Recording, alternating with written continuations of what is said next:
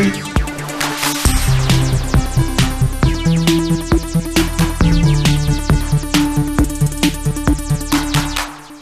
up, everyone? We're back. It's Game Face, episode 357. Here on Shifted Games at Shifted.net. I'm Shane Satterfield. We're back after missing a week of Game Face, and alongside me to do that, but I wasn't sure it was going to happen, is Matt Keil. Matt, mm-hmm. you've had a bit of a rough road since we last saw you, right? Yeah, it was. Uh, I finally finally got COVID. Yeah. Not only Three, did Matt three and a half years stri- a streak broken. Yeah. Not only that, you had COVID when we did the last show. Uh, yeah, it would have been. It was incubating. Yeah, time. he got sick the very next day Yeah. after we recorded game the last episode of Game Face, and I s- slid by. I did not get it. I thought it was. I thought it was my allergies, and then Thursday night I had a bad fever, and I'm like, well, this is an allergy. So I, I decided to take a, uh, a the, one of the home tests just. Out of curiosity, and as soon as the liquid hit the thing, just blind. I was like, "Oh, okay. I, I'll wait the 15 minutes, but I think I see I where don't we're think going." Um, I need to, yeah. Like it was darker than the control line. Like it was. It was. if anyone's no taking doubt. a COVID test, you know exactly what he's talking about. no doubt. So that was fun. So that yeah. So the day Starfield came out, I got COVID. It is kind of crazy that Um, you were sitting there and I was sitting here for three and a half hours and I didn't get it. Mm-hmm. Well, I wasn't symptomatic, so Yeah. you, you had an advance. I mean, the big worry is when people are coughing, Coughing already, yeah. Um, but still, I think it does show you that social distancing and a lot of the stuff the scientists were telling us worked. Well, and also, like, I mean, look, I some of it's just this new variant gets around some defense, you know, because I, you know, it's not like I've stayed home a lot. Once Yeah. I got vaccinated, I was out. You know, I've been movies almost every week. Um, I haven't worn a mask in a movie theater since November. Mm-hmm. Um, like, yeah, and, and my doctor actually, I thought I got it at the Magic Castle on Monday night. Um, my doctor thinks I probably got it at the grocery store Friday afternoon. Mm. Because he's like he's like two days is possible for incubation, but it's fast and like more Mm-hmm. normal would be four to five days, and that matches up with having been at the grocery store on Friday. So I'm gonna start wearing a mask to the grocery store again, I think, but because I don't need to do that again. Yeah. One thing I will say uh, is that if you do get it, uh, get that Paxlovid because I felt better like two hours after taking the first dose. It works, yeah. Um, and so basically, all I did for a while was play Starfield and sleep, and uh, not not not bad if you can get it. But yeah. luckily, I did not get the brain fog, and I did not lose my sense of taste, which were my two things I really didn't want. Because Yeah. if I can't taste anything, that sucks. Um, also, because like. Usually, when I'm sick, I don't want to eat and I don't want to drop. I was hungry the whole time when I had Me too. thing. I was, really hungry when I had COVID. Like there was some reason. absolutely no nausea. There was absolutely no anything. I was like, no, I just need. Just, I was ordering food in constantly. I was. I felt like my body was telling me to eat. yeah, I probably needed like fuel. I need it. Like give me food, and I ate like crazy when I had COVID. and yeah. um, yeah, it was, so that was that was interesting. And then um, yeah, it was. Uh, other than that, it was it was not terrible. I, this, the third day, my throat was horrible from coughing the previous days because I hadn't controlled the cough properly Mm-hmm. Yeah. because I just thought it was my allergies. And then, so like by Saturday, it was like daggers in my throat every time I swallowed, which was purely physical damage from the coughing. The COVID symptoms were fine; like they were Mm-hmm. controlled pretty well by the by the Paxlovid, except for like I would get a fever at like eleven thirty at night, and then it would go away at two in the morning. Three days in a row that happened. To COVID is the to the, to the point of the third day, like the third time, I was like, okay, I just got to make it to two, and Yeah. sure enough, right at two two a.m., fine, felt fine. COVID is weird. It's the It was- it I've is the- never felt like I felt when I had COVID. It is the weirdest disease I have ever had. It is bizarre. It is incredibly strange. I agree. Well, we're all glad that you're okay. You've come through it okay. Feeling 100% yet? No. Yeah, Like I'm it still, takes a little while. I'm still pretty tired. Like I'm I ended up kind of almost nocturnal like because of the sleep Because of the dis- timing of- disruption and yeah. everything. Um and I'm still a little like like uh like I'm a little lightheaded right now actually Yeah. just from like, you know, I haven't Talking a lot, Talking yeah. a lot and I haven't actually had to like sit down and do anything Where you for- concentrate. in- you know, I concentrate. Like, like there's an element of like, oh, I got to do this for three hours. I haven't had to actually do anything for any length of time without being able to get up and walk away from it for like two weeks. Well, Matt, in the past, it's always been me who's been going through something, and Mm-hmm. I'm like, you know, if I need to tap out, if you feel like you need to tap out today, just let us Mm-hmm. know. Um, this is kind of a bonus Oh, episode. no, Starfield's going to get this work. Like it's no, don't, don't don't doubt that. We'll make it through that. Yeah, I mean, I just got back into town 30 hours ago or something. I got in really late on Monday night. so there's no way we could have done it yesterday. Well, but- I've been awake for about an hour and a half, so you know, here we are. Yep. Um, but anyway, we want to squeeze one in because we did not do a show last week. Although I hope you guys appreciated all the work that I did before I left for my vacation to make sure that there was content running through the channels the whole time I was gone. It actually worked out perfectly. Um, I will say this having to work on Shifted on a little laptop with a screen this big was not ideal. Um, I probably need to invest in a laptop for working on the road because I have an old, like, little mini netbook or whatever that I use. Uh, but otherwise, I think everything went great. Like, I got some comments from people on YouTube who are like, What are you doing? You're supposed to be on vacation. But I had done all that stuff before I left. In fact, my prevow of Starfield finished at like three in the morning, and I had to get on the flight at like seven forty-five. So I got it done just in the nick of time. But anyway, hope you guys appreciate it. I literally did like three weeks of work in like a week to take that vacation. Uh, but hopefully, you guys enjoy the content going through the channels, and we're back, and we're back for good for the rest of the year. Um, we'll be Rocking Game Face every Tuesday here on Twitch, every Wednesday archives for our patrons uh, until the end of the year. So lots of big stuff coming. Like, luckily, we haven't talked about Starfield yet. That's going to be a big focus of today's show. Uh, we also, Matt also played Sea of Stars. We're going to talk about that. And then next week's show is huge. We're going to have a bunch of big games. In next, in fact, I think just for the rest of the year, Game Face is going to be awesome. There's just so many great games coming out. I don't know how we're going to do October, honestly. I'm, I'm starting to look at it now and I'm like, I'm starting to think it might not be feasible for two people to get through everything. So we're going to do our best, as we always do. Again, thanks to everybody uh, for your patience, allowing me to go on vacation for a little while. Um, but hopefully you didn't notice too much that I was gone. I tried to work as hard as I could to make sure that that was the case. Well, Um, also, even if you hadn't gone, we wouldn't have done the show. Right. so- It actually, it's funny how it all worked out. the only thing that didn't work out is we're a little late talking about Starfield, other than the fact that I put up my prevow on way before the day it came out, and then I put it up on our YouTube channel on the day the game actually came out for everybody. So that all kind of worked out anyway. But we have not heard Matt's opinion yet on Starfield, so you definitely want to buckle up and hold on for that coming a little bit in Game Face 357. Uh, we've been apart for a while. Let's bring up chat and see what you guys have been up to. Lots of uh, Twitch Prime in here, it looks like. We're already at level two of the hype train. Um, Emperor Dread, thank you for Twitch Prime. That's awesome. Um, Toast9, thank you for Twitch Prime. Uh, scroll up here. Andy T. Monahan, thank you. Um, Cody S. Carter, thank you. Ammo Clip 20, thank you. Three, episode 357, you're fitting right in there, bro. Um, thank you for subscribing at Tier 1. Uh, who else we got in here? B Martin three two two three. Thank you for Twitch Prime, and he says. I re- recently sold all my PlayStation stuff. Sony is becoming way too expensive. We're going to talk about something that became more expensive at PlayStation Land here in the in the housekeeping. So we'll just keep that in mind. B Martin, welcome to the show. Uh, Ptor ninety one, thank you. Kai Meal nineteen eighty three, thank you. Who else we got in here? Swosho, Wampler thirteen, and I think that's it. Uh, but anyway, I know I realize a lot of people probably may not show up today because it is a Wednesday. We don't normally do Game Face on a Wednesday. David five eight zero seven, thank you. Justin Horman, thank you. Um, miss Game Face a ton. My week isn't the same without it. Thank you, matter of fact. I really appreciate that. And I miss doing the show too. I used to say back um, when I worked at Game Trailers that my favorite day of the week was the day that we recorded Invisible Walls. And I feel the same way about Game Face. It's my favorite day of the week. It's the best day of the week. Totally miss hanging out with you guys talking games. I think the cool thing about today is that you guys will have also played Starfield. And so after we're done with our discussion, we're going to go to our chat and we're going to look at what you guys are saying about the game to provide kind of an alternative perspective from what Matt and I have. So um, if I didn't mention it, Emperor Dread, thank you for Twitch Prime as well. Um, I saw um, Eric Cartmenez took a shot at me over the Steelers. Fair enough. They got their butts kicked by the Niners.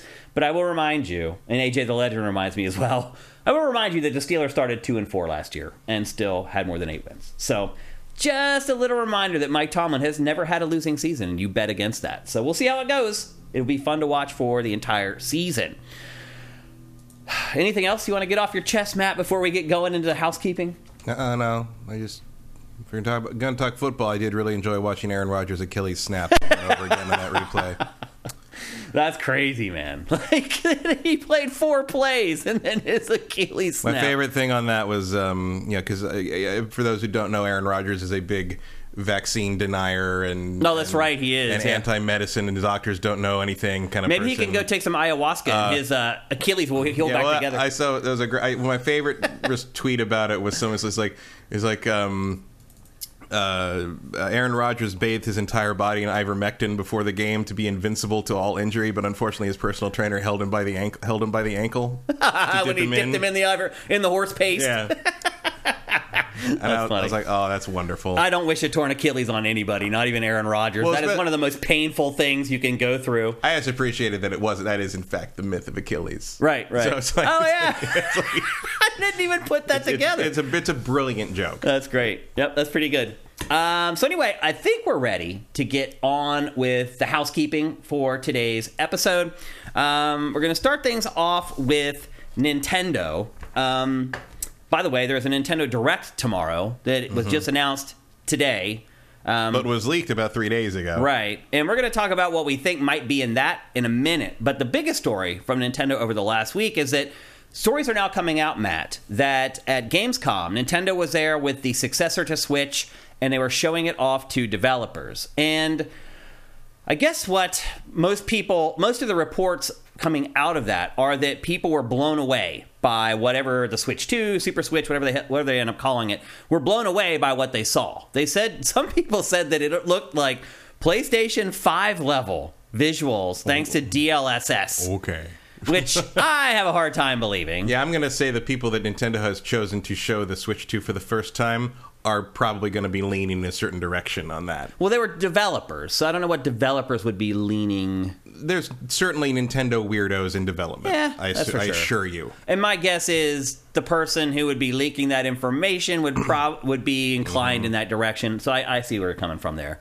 Um, I also don't believe it, even though they. they I mean, I'm sure there's a jump from the Switch. They had because you know using DLSS makes a lot of sense. Yeah, they even mentioned that um, that the the DLSS was what was helping it, and blah blah blah. So they did try to kind of I don't know hedge their bet a little bit on that by saying it's not that the hardware is Mm-hmm. Also, that powerful. again, how big is the screen? What resolution it's running at? You know, Yeah. Like, are you running the, the Matrix demo 1080p? Yeah, it's going to look all right. Yeah. Yeah, well, they actually that size. They said one they ran the Matrix demo, but also they ran Breath of the Wild, some special version of Breath of the Wild that they had built to Yeah, well, run you- on the new You hardware. might as well sell us that one again. I mean, Yeah. come on.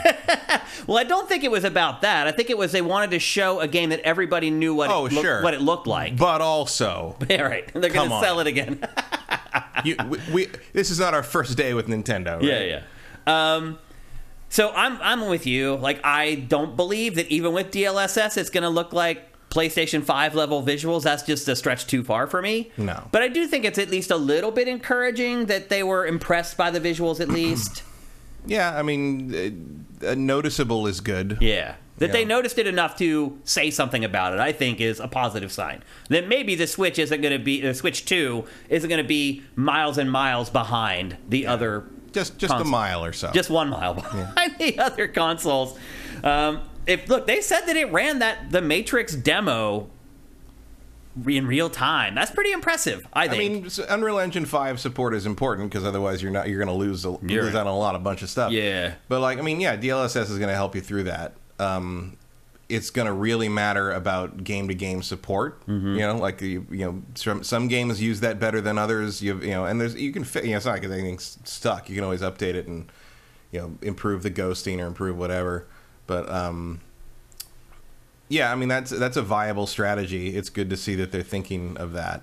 But uh, I don't know.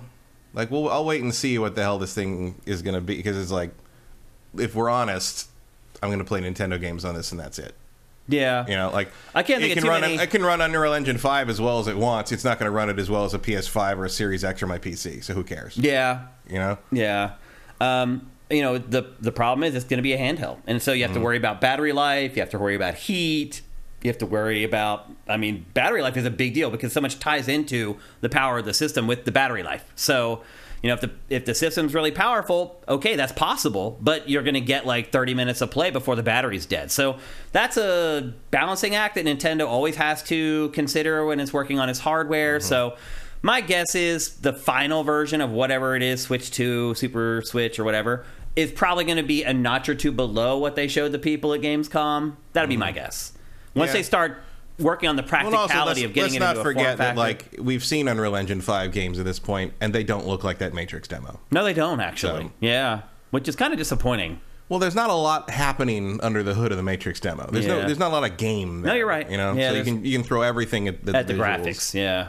Um, and when you got to consider all the other stuff, Yeah, it takes a hit. So I think overall it's good news, though. I think most people expect would, didn't expect this news at all. Like I think most people expected when they heard about it for the first time, they're gonna be like, yeah, you know, it's like PS4 level, Xbox. Well, the- One the other- level. well, the other thing to note is like you can because of where we've advanced in the hardware, like you can use kind of older hardware in the same way the Switch One does in comparison to when it came out. Yeah. But you can add in those tricks like DLSS and some maybe even some kind of like rudimentary ray tracing thing. Mm-hmm. Um, like there's a lot of things you can add in there. Even to older hardware that can that can give you a little leap. So yeah. um, so, th- so that'll be fine. You know, it's we'll wait and see what it looks like and wait and see what it costs. But like, um, hopefully they're not going to resell all the accessories to us again. They they will. they will. How about just Joy Cons that work? This Right. Thing, you know, like Yeah. not that it ever bothered me because I've never used the Joy Cons for anything, but like everyone I know has stick drift on those things. Yeah, of well, they some kind or another. Nintendo just filed a patent that's supposed to fix that. So just in time for the new hardware, I might add. So Mm-hmm. hopefully they have a better design for the analog sticks for the next Switch. I also wonder too if the next Switch will have an OLED screen.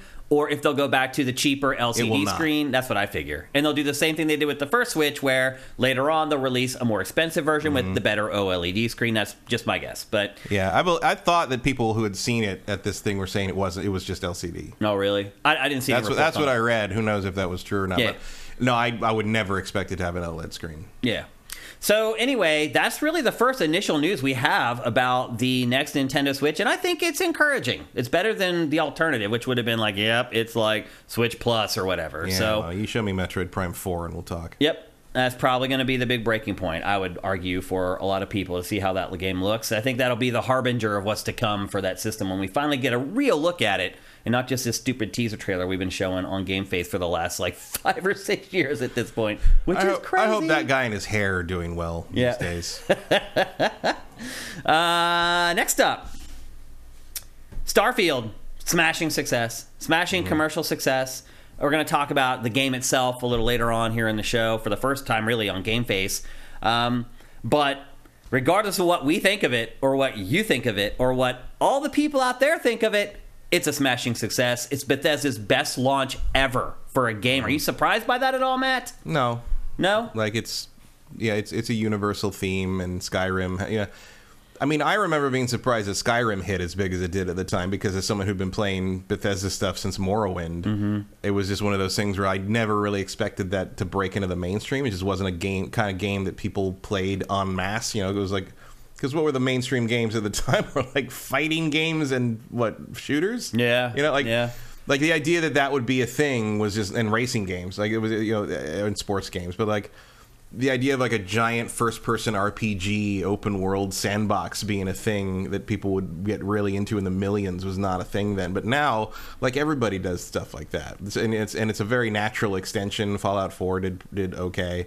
Um and space is big you know like you, ever- you, you know, look at this thing and it's an exciting idea. Like people that i know who never talk to me about games have asked me about this game going all the way back to that june reveal thing they Yeah. did.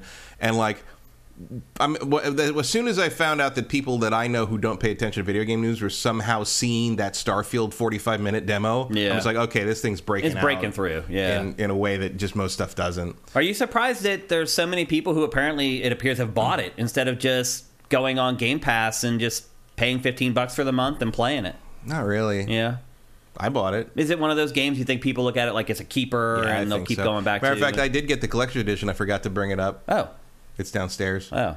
with the the little the the, the, the case and the Oh yeah, and all yeah. that stuff. Well, maybe we can find a break at some point. and You can Mm-hmm. run down and grab it. But um, I was actually a little surprised that so many people bought it. Like I thought it would be a boon to Game Pass, and maybe it is. I'm a little surprised Microsoft hasn't issued a press release yet talking about the boost to Game Pass. Like I wouldn't guess they'd say raw numbers, but I thought they might put out a press release that says Game Pass subscriptions jumped 15% through the first three days or something like that. Mm-hmm. But we haven't seen anything like that, so I do wonder if it's having with an impact. With it not being a dollar anymore, maybe some people are just like, well, I'll just spend the extra money and buy the actual game. Yeah. Because I think, especially if you're new to Game Pass, there might still be the element of like, well, I don't know when they're going to, like, like Netflix, like, people might be thinking of it like Netflix or like a streaming service where you don't ever know when someone's going to pull it down. Yeah. You know, like, and it's like, well, I want to make sure I still have it.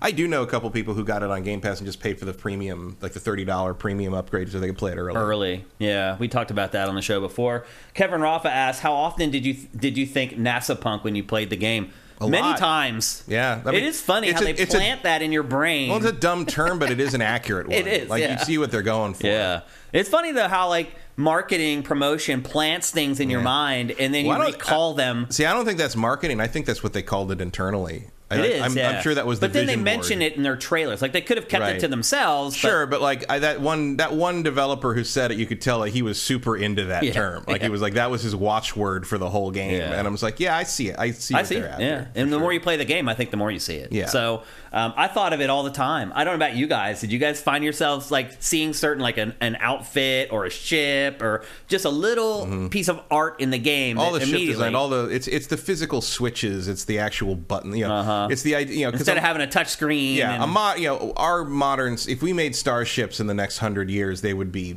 touchscreen AR things. You know, they would not be that. But like this is everyone's flip, flicking switches and soldering things. Yeah. And it's like you know, it's a more tangible like using old like tactile mining thing. Yeah. equipment. Like yeah, And it kind of where you know the idea of it it, kind of works more or less. Yeah. It's, it's an it's an appealing aesthetic. Yeah, I agree. Um, and you've got a it's almost like Space Mountain.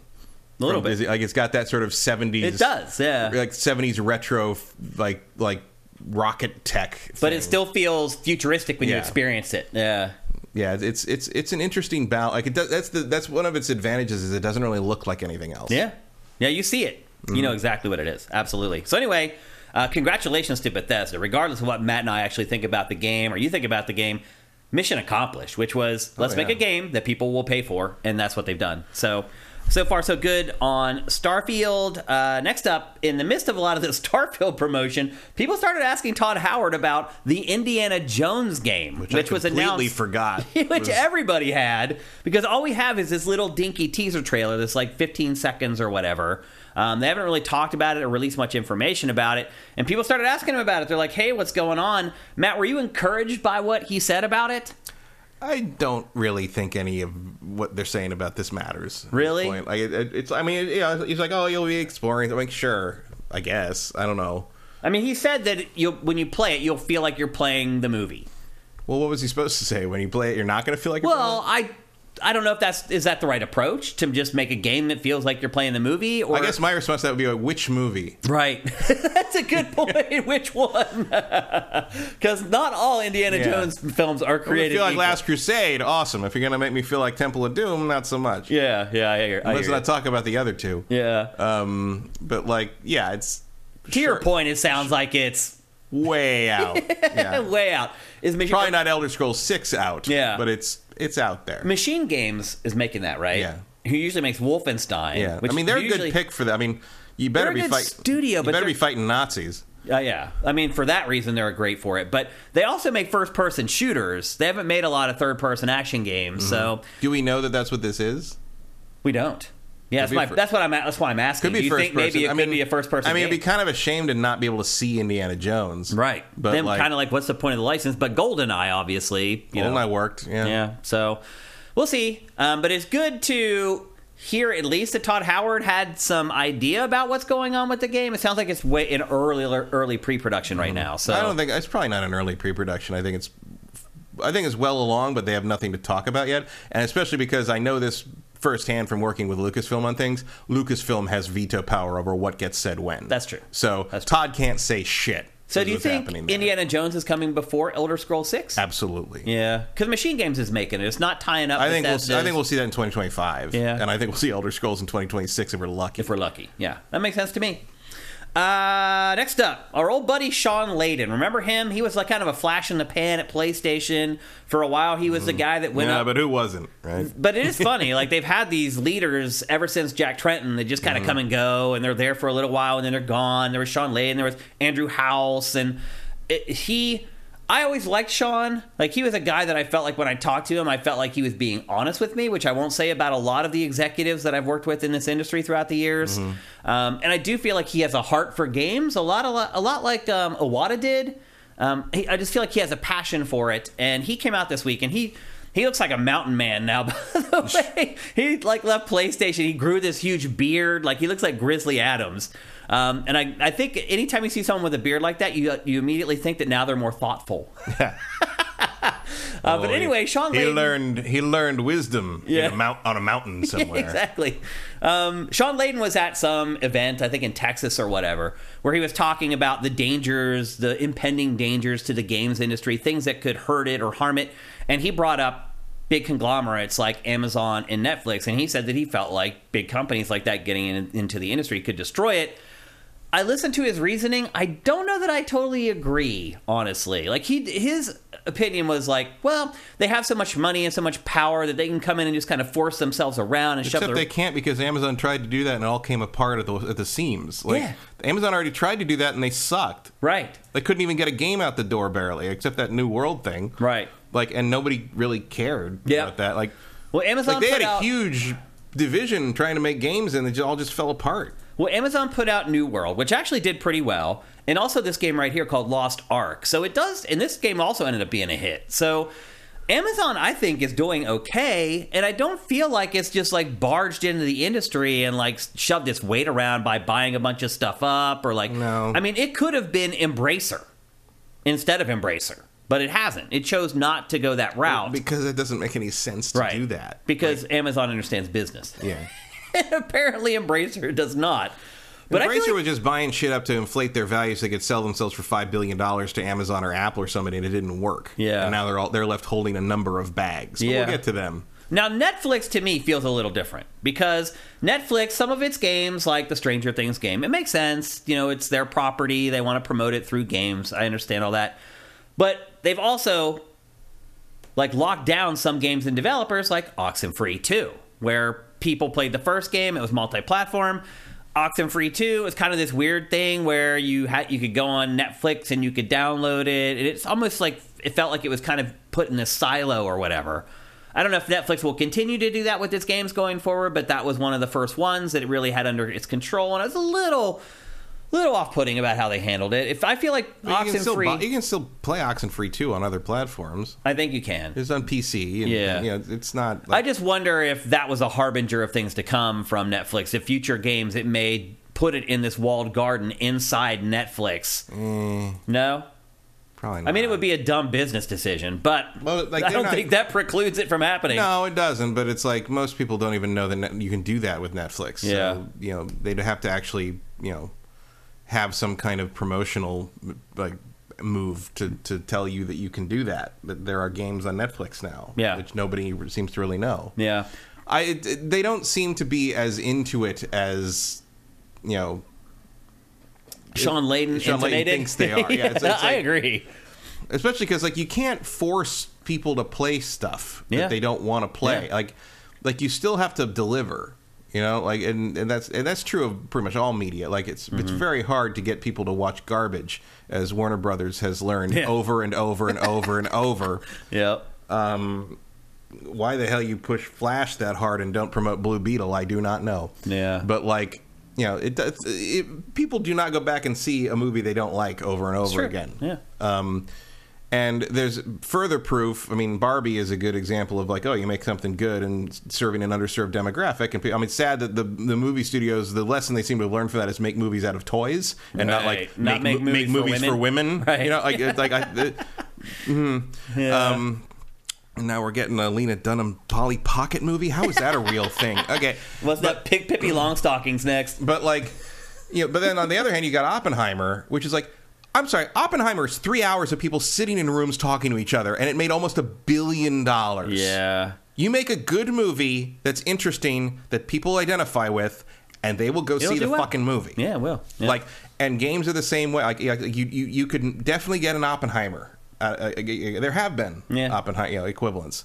Um, Baldur's Gate three, arguably, is that. That's a game that nobody would necessarily think in a marketing boardroom is going to blow up. Right. You know, like that. You know, it's, it's a fucking CRPG, Yeah. mostly mouse driven, dialogue driven. Like all these, like it's like turn based combat. Like every, it's got everything Yeah. on that is, is like something you wouldn't want to put in a pitch document. Yeah. Right. And yet, And yet here we are. Yeah. So, like, you can't just manufacture that. Amazon can't really buy their way into dominating the industry in any way that matters. That wouldn't just end up with them holding the bag at the end of it, like Embracer did. So. Yeah. Uh, like I hear him, I hear what Shawn is saying, but I just don't think that's in the cards. I don't either. I don't think they're incentivized to do that. No, there's like there's no payoff there. I think they also realize that Like King of the Hill doesn't get you anything unless there's actually money at the top of the hill, Right. and there's no money at the top of that hill for just f- muscling your way to the top. You're like, okay, now what? Now you got still got you still got to deliver. I also feel like the audience for games, influencers and all the people around games, they're powerful. And I think people get that. That if there's a an overwhelming sentiment around the industry, that we will vocalize it and we will amplify it and it will make a difference. And I think maybe these big conglomerates are a little bit reticent to stir the beehive, to stick the stick into the, the hornet's nest, so to speak. So um, I think Shawn's overreacting. I think he maybe needed some salient points for his presentation, and there was low hanging fruit there, and I think that's where this came from. I'm not worried about Amazon or Netflix ruining the games industry at all. So we'll see how it plays out, but I think maybe he's jumping the gun there a little bit. Um, next up, speaking of major, huge conglomerates jumping into the games industry, Apple announced the iPhone 15 yesterday. And my big takeaway from it, I'm interested to hear what yours is if you even saw the news or whatever. But my big takeaway from it was the increased emphasis on gaming. That iPhone 15 Pro is like a PS4 and an iPhone. So Apple announced yesterday that three huge mainstream games that we play on our consoles will be playable on the iPhone 15. Now, it has come out since that they will run at 30 frames per second, but still, to me, this is pretty impressive. The first up is a game that hasn't even come out yet, and that's Assassin's Creed Mirage. It's going to be playable on the iPhone 15. Now, I will also say this about Mirage it is not as hardware demanding as the last couple Assassin's Creed games. I don't mm-hmm. think. It doesn't look as good as the last couple Assassin's Creed. It doesn't look bad, but I don't think it's as demanding on hardware as the last couple. Still, I mean, it looks about on par with the, but I don't think the world is nearly. I think it's a much smaller, smaller world. Yeah. thing. Also, by the way, previews came out for this over the last few days that were very encouraging. Mm-hmm. There was Polygon, I think, was the lone dissenter that was not overwhelmed and overwhelmingly pleased with it. All the other previews were like glowing about saying if you liked the first few Assassin's Creeds, this is for you, this is your jam. That sounded good to me. Anyway, non sequitur off of what we're talking about with Apple. And then there's also Resident Evil Village is going to be playable on the iPhone 15. Obviously, you know, not the most recent Resident Evil game, but this game's no slouch either. I mean, this this game still, you know, puts modern consoles through their paces a little bit. Um, obviously, the RE engine is used for that, and then there's also the Resident Evil 4 remake, which is very recent and did push the PS5 and did push Xbox Series X, and it's coming to the iPhone 15. Does how, what what does this say to you, Matt? It says that someone at Apple Like is out of ideas. is out of ideas, really? I, I mean, I mean, I, just because you can doesn't mean you should. Um, I cannot possibly express how much I don't care about this. Yeah. Um, I mean, I probably do need a new phone soon enough because this thing's running out of batteries. What do you have now? It's a twelve. Oh, I think. I have an 12 something. eleven, I think. Um, I don't update my phone very. I, I update my phone when it stops being able to hold a battery charge through a whole day. I went from iPhone five to iPhone ten. Yeah, I, this was the one I had before. This was an eight. Yeah. so I, about every four. Four or five for Yeah. me is, and so I'm just about due. So I probably would. I probably will get a 15, but I will never play a video game like this on it. Yeah. Because why would I? like, oh, Man, I don't even want to touch a fucking Steam Deck. Why would I want to play Resident Evil 4 on a six-inch screen? Give me a fucking break. Do you think this? And I didn't want to mention this earlier and kind of spoil this. Sneaky ass about controls. You can sync a Blu- Bluetooth controller. It's it not or that something. big a deal. It's it's, it's I look. I personally don't want to play games like this with touch controls, but you can. But to Matt's point, you can just sync a Bluetooth controller yeah, to control, it. controls are are pretty It's much kind of a moot issue. point at yeah. this point. At this point, yeah. Um, but anyway, back to what we were talking about with the next Nintendo console slash handheld slash whatever. This is a little bit encouraging. This news that Nintendo may be able to have a decently powered platform and still make it a handheld. Well, except that the this phone costs like fifteen hundred dollars. It does, So yeah. it's That's not. good- that's a- the other not point. a relevant thing to the Switch Two at all. Yeah. Yeah. Yeah, I guess the tech is there if you're willing and able to pay for it. Yeah, if you're willing to pay That much money. almost ten times what you would for the rest of yeah, it's, Yeah. Now, keeping in mind, there's a bunch of other stuff in the iPhone that the Switch Oh, 2 sure. wouldn't need, and blah blah blah. But you're right. It would be like an eight hundred dollar console or handheld or whatever it ends up being. But I just so. cannot imagine wanting to play Resident Evil something as lengthy as Resident Evil Four or Assassin's Creed on on that. Yeah. Like- and again, unless it's propped up and you have a little Bluetooth controller. But even then, it's like just just just turn the fucking TV on. Yeah. Like who cares? I mean, I'll say this: like flying to me is a good way to kind of observe what's going on with mobile gaming. And so when you go to the bathroom and you walk down the aisles, you can see all the people who are mm-hmm. playing games who aren't. And it is pretty shocking how many people play mobile games. Like my flight back, like I'm guessing 35% of my flight was playing games on their phones. Um, and most of them, like the guy sitting next to me, played games the whole time. He was in his like 60s or whatever. He was like Pachter's age or whatever. And he sat and played games on his phone the whole time. And they were the worst games, just like endless runners where you're just swapping. But he just go from one to the nut to the next. Like I saw a like 14 year old girl who was sitting in front of me playing games, and it was crazy how she jumped between games. She would play one game for like 15 or 20 seconds, flap to the next one. Play the next one for 30 seconds, flap, go to the next one. Like she was playing like four games at once. Mm-hmm. I've never seen anything like that before. but But it- there are all those mobile games that you can only play for a certain amount of time. You're waiting for the bar to fill. you're right, or you have to watch like the ad. But it was funny watching her swap mm-hmm. through all the games so she could keep playing, and I, I've never seen anything like that. So it's good for me to get out and see stuff like that to appreciate how other people are playing games outside of the bubble that we're in, which is mm-hmm. the hardest of the hardcore gamers bubble. So. Um, Encouraging. I mean, if I'm on a plane, I again, I am more likely to pull out my phone and play stupid little games like that. Yeah. Than to want to sit down and play something like Resident Evil Four. That's true. Because a, I can play that in a vastly superior form about three different ways if I just wait till I get home. Yeah. And B, like that's gonna drain that phone battery Oh, like you yeah, wouldn't I believe. can't even imagine. Yeah, I I'm- can't even just, I just don't. Yep. Care. Um, Chiar El Miguel says it's good that with the Switch 2, Steam Deck, and now the new iPhone, we're getting more mainstream devices with a preset close to the Series S. It'll force devs to optimize even better for this group. That's true. Yeah, Mm-hmm. I hear you. So I think it's all to the good that we have a, a device that's this size and this thin that can play Resident Evil 4 remake. That's just good. There's there's no other way to to express it. That we're at the point where games look that good on a device that small. That's amazing. It's a, and cool, it's a cool trick. It's Yeah. Kind of useless. spendy. Yeah, but it'll be interesting to see when we're you know 15 years from now what we're getting out of these phones. Like it's pretty crazy that we've got to this point this quickly. Um, I think it was a pretty big jump for iPhones graphics as far as games are concerned. Um, with the iPhone 15, so just something to keep in mind. If you're like Matt and I, and you wait for like four or five iPhones to upgrade, you might also want to take a look, or close look, at the iPhone 15. There's a bunch of other stuff that's in Yeah, the other stuff it does is more interesting than playing Assassin's Creed, frankly. Yeah. But Yep. Uh, so anyway, big news coming in iPhone land eventually. And that, when does the 15 come out? Is it like next week or know. something? Because usually they do the event and then like the next day it's available. So my guess is not too long from now. yeah, it's usually a week or two. Yeah. So that should be out there soon. Uh, next up, some good news for Nintendo fans, and I think some good news for Matt and I as well, because we are big fans of this franchise.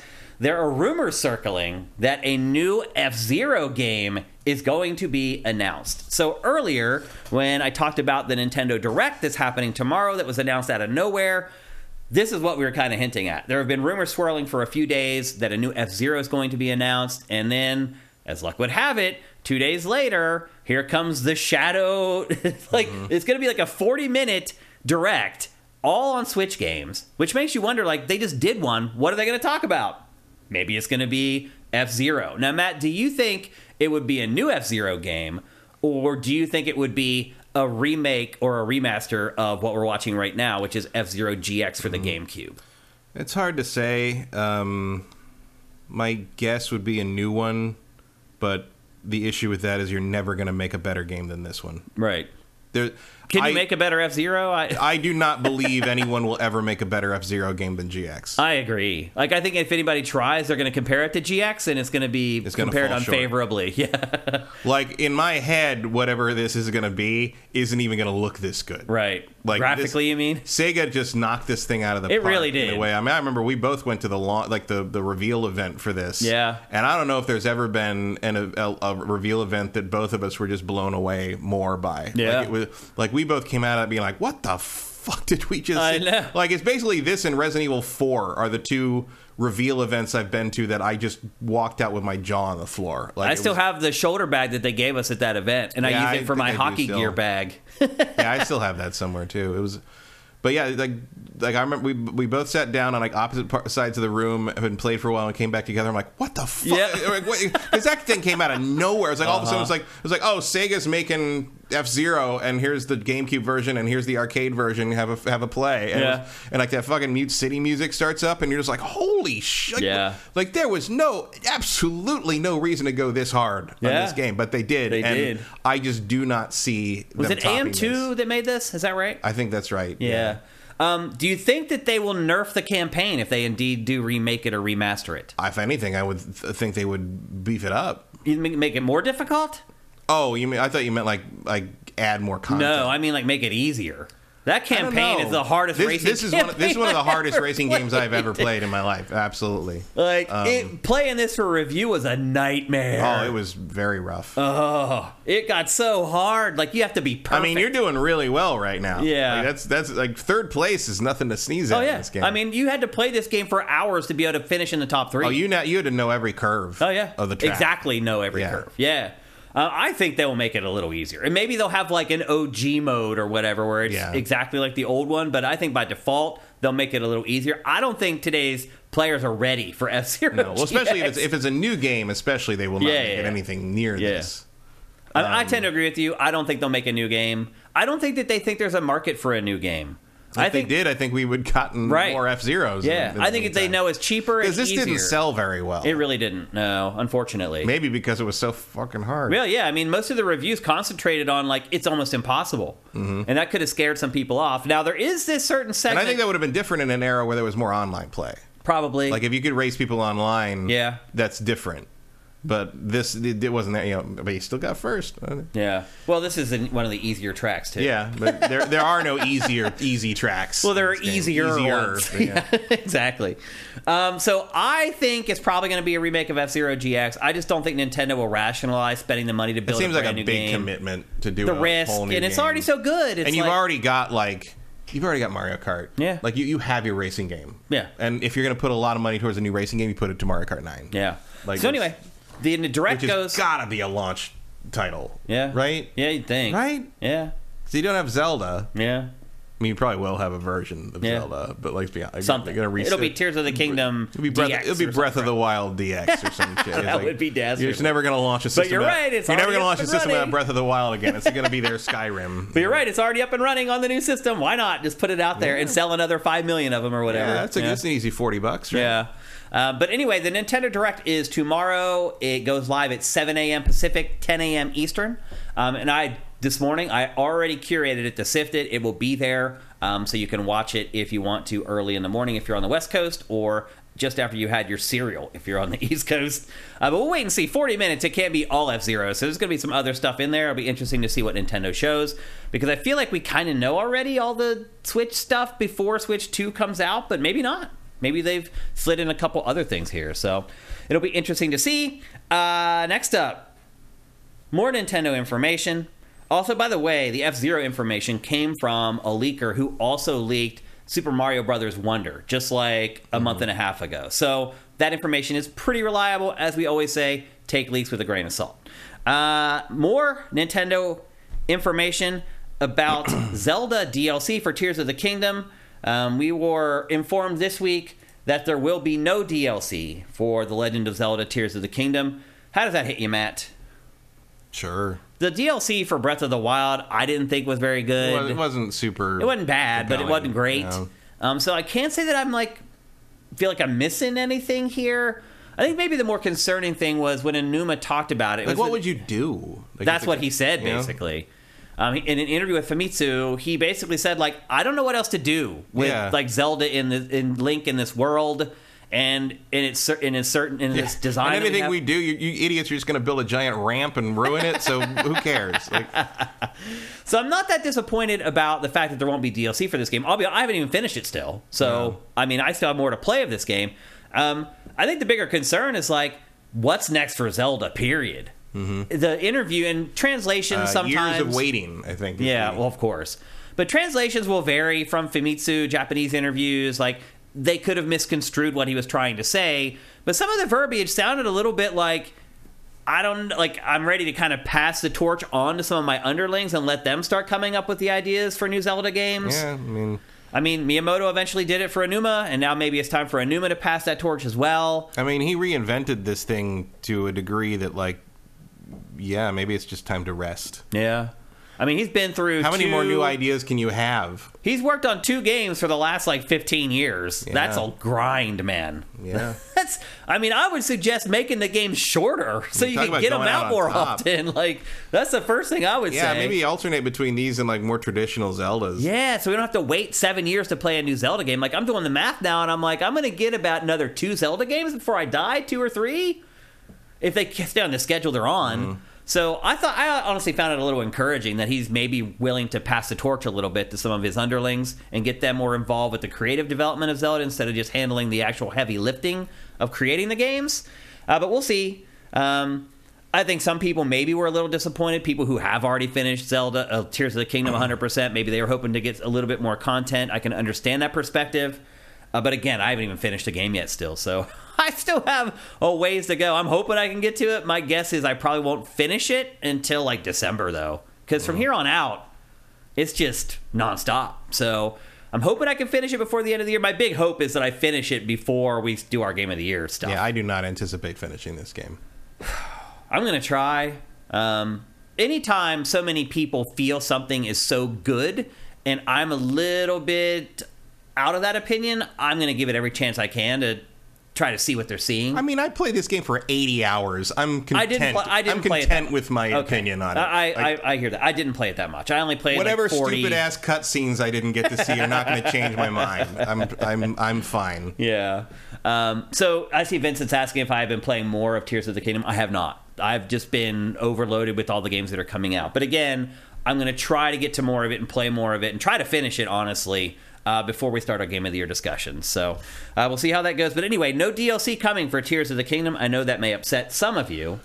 Um, and then we got more E3 news. More salt rubbed into the wound. Already, E E3 2024 has been canceled. Water wet, Yeah. sky blue. like okay, like no shit. Uh, this really and they parted ways. The ESA parted ways with ReedPop. Is that the name of the company that does PAX? Yeah. They parted ways with ReedPop. They it appeared it seemed to me like the ESA was trying to blame ReedPop for like all the problems Oh, with give me a E3. break. I know. Like, ReedPop wasn't around in 2019. Uh, yeah, Like Uh, yeah. I don't think anyone's gonna fall for that doing one. But it, it does just look like E3 is over at this point. Like not not happening this year, not happening next. I mean, it's 2025. Does anyone care? Will I even care, Matt, in 2025? My guess is no. Like I'm one of the biggest cheerleaders for E3, and I can tell you right now that I think when we get to 2025, I will not care anymore. So it looks like it's over. Just one I final mean, nail in the coffin. it's co- looked like it's over for about four years. yeah. now. This on. was kind of the last nail in the coffin, though. It's like, you know, they had talked about reworking things for 2024, blah, blah, blah, and now that's not happening. Give me a break. Yeah. I think it's it's over, people. I mean, it's also over because the publishers are done with the ESA. Yeah. Like, it's just, why would you even bother anymore? I will say this: when we shot the last round of Pachter Factor, also right before I left for vacation, Pachter had been talking with the ESA. They actually kind of reached out to him and started talking to him about what he thought the problems were and things like that. And I will say, like, he told me not to say what they said to me, but I will say that there is a faint glimmer of light for E3 still. That's all I'm going to say. Not with them. They think with them there is. Well, but- they are wrong. yeah, Pachter was kind of lukewarm on it. He's like, I think maybe it could work what they're coming up with, but he wasn't overwhelmingly convinced either. So probably not. And thus I say E3 is probably dead. Um, So we're not getting any DLC for Tears of the Kingdom. However, we are getting DLC for a game that we were not supposed to get DLC for, Mm-hmm. and that is Final Fantasy 16. Um, today, I'm also curious what you would do for this. yeah, Just add regions, or I guess just start something completely anew. yeah, like just like oh, Clive's got to go to this island Yeah. nation and And there's stuff going on. got to do a there. thing there. I, I guess. Like I it's- don't know. Um, and I got you. If you finish this game, you can see why Square Enix was like, "No, we're not doing DLC for it." It's wrapped up pretty nicely. Yeah. Um, but I think we you feel like you've seen the whole world. Yeah, yeah. You know, like Yeah. And some news broke today. Well, it didn't even really break. People made the observation that Square Enix's value has dropped $2 billion since Final Fantasy 16 launched. wow. Its stock price has lost enough that it, that it is devalued $2 billion. And Square Enix responded to the press and said, you know, we had counted on Fi- Final. They, they're trying not to blame it on Final Fantasy 16. What they're saying is that they had counted on Final Fantasy 16 sales making up for the poor sales of Forspoken and Marvel's Avengers, and that has not happened. No. Like Final Fantasy 16 has done okay on its own. Square needs to stop pinning their hopes for their to make up for their failures on individual games that are going to do fine but not gangbusters. Like Yeah. it goes all the way back to that thing where how they expected Tomb Raider to sell more than Tomb Raider had ever sold before by a Like factor double. of like two point five. You know, Yeah. it's like that's just not how the It's world not realistic. works. Yeah. Yep. Um, and then Vincent brings up uh, Final Fantasy VII Ever Crisis, which is a mobile spit Final Fantasy VII spin-off. Um, Square Enix typically does much better, like Usually with those work- PC and I will say this and- though, like the, the the the advertising for that game.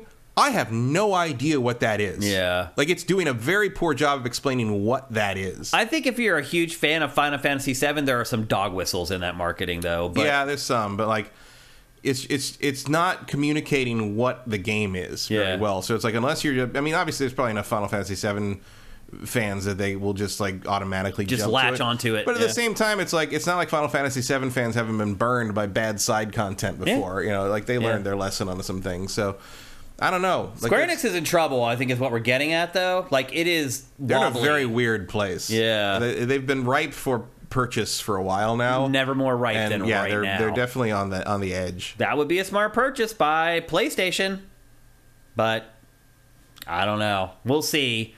Um, I, I love Final Fantasy 16, so it's really disappointing to see Square Enix in this state after releasing the Mm-hmm. I game. mean, sixteen. I- You know, sixteen was I thought was very good, and like I think it's, it's selling fine. Yeah. but it's not like selling. It's not Final Fantasy VII selling. yeah, so it sold three million in its first couple. Also, it's on whatever. one platform. Yeah, What'd you expect? That's it's actually really- doing really well for a single platform Right. game that's not made by Sony. not even just that. If it was only for PS4, where you have 130, 140 million install base, that's okay.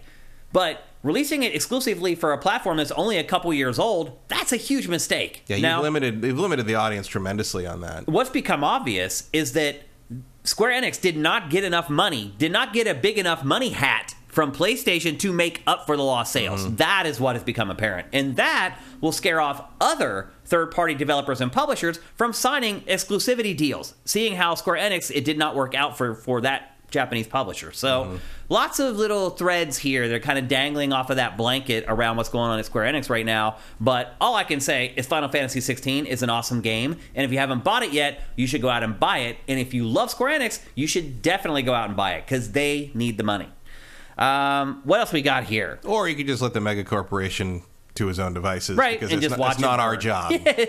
Fair enough. But I would argue Final Fantasy 16 is worth the money. No, I, I So I'm not so. like I don't feel like I'm pushing people in at a the same time. Here's an 80 hour RPG right before all this other shit comes out is a hard sell. it is a hard sell. Like it came out at a good time too. Yeah, it just did. it just limiting it to the pl- PS5 was a mistake. It is starting to get discounted a little bit too here and there. So keep an eye on that. You may be able to find it for 40 or 50 bucks here over the next like month Yeah, or so. Hopefully the PC version comes out before Square Enix folds like a flan in a cupboard. yeah. Hopefully. Because I'd like to try that. I'd like to play that Yep. on PC and see Me what too. it looked like. Yep.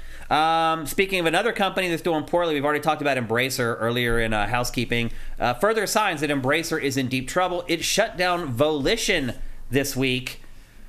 Volition has been around for forever. Forever. I have been to that studio personally three or four times throughout my career. because it's always made the Saints Row games. They always did events where you go to the studio. They made one of the best space games of all time. yeah. Um, FreeSpace 2 is maybe still unbeaten. Yep. Its last game will prove to be the Saints Row reboot from 2022, which is what you're seeing right Mm-hmm. now. Which you know, look, man, like I know everybody. You know, it, it's it sucks that they sh- they got shut down and like tons of people like got laid off from this, and like it's terrible. At the same time, I remain and will always remain shocked that they didn't they didn't shut down after Agents of Mayhem. Yep. Like How did they survive? I that? never thought we would ever see another Saints Row game Yeah. after that. Like I, I thought that was a matter of time. And you know, Embracer, for all their failings and all their bad decisions, they did end up, and in the end, keeping Volition alive long enough to try Saints Row one more time, and it didn't work out. Yeah. But you know what? Like I am stunned we even got that much. Yeah, I, I also feel like Embracer could have, if they had good people, if they if they were working with the Duh consulting agency, Yeah. they would have known that this game was. there was not definitely a to be- different path you could have gone. Like they they pulled this way. I mean, they they tried to kowtow. I think too much to the people that who are very loud, but I think a very small contingent that just constantly say that Saints Row Two is the pinnacle of the series, mm-hmm. and it's not. Yeah. the pinnacle of the series is Saints Row Four. Yeah, Um, I know Saints Row th- Three is a favorite, but I replaying the remaster of that. Saints Row Three is just a bunch of mini games. Like it's actually kind of terrible. Yeah. Like there's no real progression in that. Saints Row Four is the pinnacle of what they were trying to do. Uh, uh, because it just go, it went as crazy as they wanted to go. It did something no open world game was doing, which is basically a superhero game. Like that was that nothing, nothing else was like that, and it embraced what was weird about that series. And this still had some weird stuff in it, but it just didn't go far enough, and it wasn't technically sound enough and it was it just the scope felt very small in comparison and it just didn't quite gel um, and as a huge saints row fan it was definitely a disappointment to me Embracer's comments after it shuttered Volition, and I would argue Volition has never in its entire history made a truly great game. FreeSpace 2 is a truly great game I, I've never played that game, honestly. FreeSpace 2 is amazing Okay. there there is of all of that wing commander x-wing area, area that is the best one Okay. anyone ever made and i don't think anyone will ever make anything better I've never played a truly great Volition game. I guess I'll re I'll mm-hmm. rephrase that. And the comments coming from Embracer after it killed the studio, it basically said, "Look, we have the Lord of the Rings license. We spent a metric ton of money to get the Lord of the Rings license. Why have we allowed all these studios that we have to work on these projects that we know will never sell as well as a really great Lord of the Rings game?" And so it appears what what Embracer is about to do is find its best studios of all the studios it's acquired and put them all on Lord of the Rings games. They already have, I think, five games in development based on the IP. I don't know if that's the right I choice, think, Matt. I think they are vastly overestimating the appeal I of Lord of the agree. Rings, IP. Did they not look with, at what happened with Amazon's Lord of the Rings show? Yeah. It did okay, but it wasn't gangbusters. no and like what do you do I don't know. What it's the same do? story over and over again. I've look there. There's new generations coming along that don't know the story. I get that, but if you're trying to sell it to people like us, like I don't need to play another Lord of Like, the Rings real, game. I mean, I mean, Shadow of Mordor, Shadow of War figured out a new angle, right, which worked. They did. You're right. They found new angles, and that's the key. Gollum uh, showed that you can definitely fumble that ball pretty easily. yeah.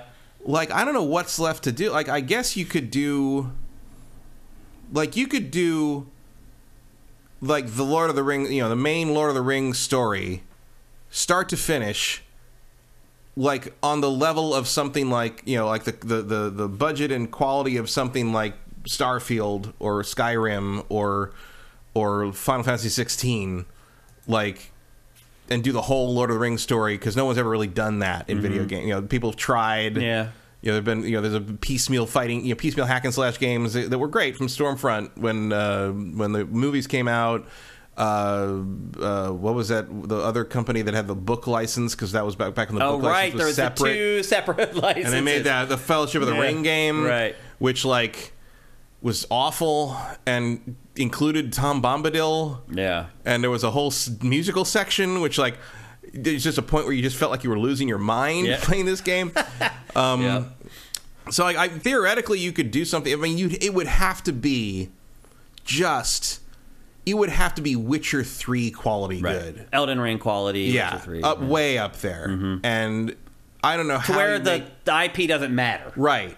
And I don't know how you make someone like look. A lot of that story is just walking. Yeah. It really Like I don't know what you do That, Yeah. But it's like, I- but in the end, you you know they're going to try to make like basically like you know remember Lord of the Rings Conquest like Battlefield with Lord of the Rings, Yeah. which that was terrible. Yeah, Um, I remember being horribly disappointed. I'm like I, that sounded like it should have been a winner, Right. And then you played it for like ten minutes, you're like, oh, this is no, bad. this is not gonna work. Very bad. um, I guess you could do like a Musou game Yeah. with like thousands and thousands of orcs. They're gonna have to figure it out because they have five in development already, What in the- and they're gonna make more. But I can't think of anything that would like sell Me either. Million. You know, Based like, on the IP alone, right? yeah, Yeah. I don't strategy know. game. They're gonna have to make a great game that would be a great game no matter what license is on it or whether it has a license or not. Like Yeah. it's just got to be this game that just is amazing and we love it regardless of whether it's based on Lord of the Rings You or know, not. I'd rather have remasters of those old Stormfront games. Yeah. because those are very hard to. Fine. mean, Yeah, they're worth a lot of money. they don't run very well. Or, or talk to EA and bring back some of that. Shit. Like like the Battle for Middle Earth games are worth hundreds of dollars now. Like Mm-hmm. Yeah, it's because you can't. They're not available digitally. They're not anywhere. But like Battle for Middle Earth Two is really good. Yep. It's probably better than anything Embracer can make. Yeah. So anyway, you know what? For once, Matt, I have taps here, Hmm. and we're gonna play it for Volition. Also, why wouldn't you want Volition on that game? I would you really want to pay Volition to work on another game? Sure. Really? Like they're pretty. They're, they they when they when they have the, the the time and the money, they're pretty good at stuff. I don't know. I think I'll- they made the right decision cutting bait with Volition. I hate to say it, but I don't think so. I, th- I think, especially if you take away the the burden of coming up with their own idea, like if you stop letting them come. I mean, someone should have stopped them after Get Out of Hell. Like, Like Agents of Mayhem should never have occurred. yeah. Um, That game is mind-boggling that that exists. Like, I, it, it's so weird.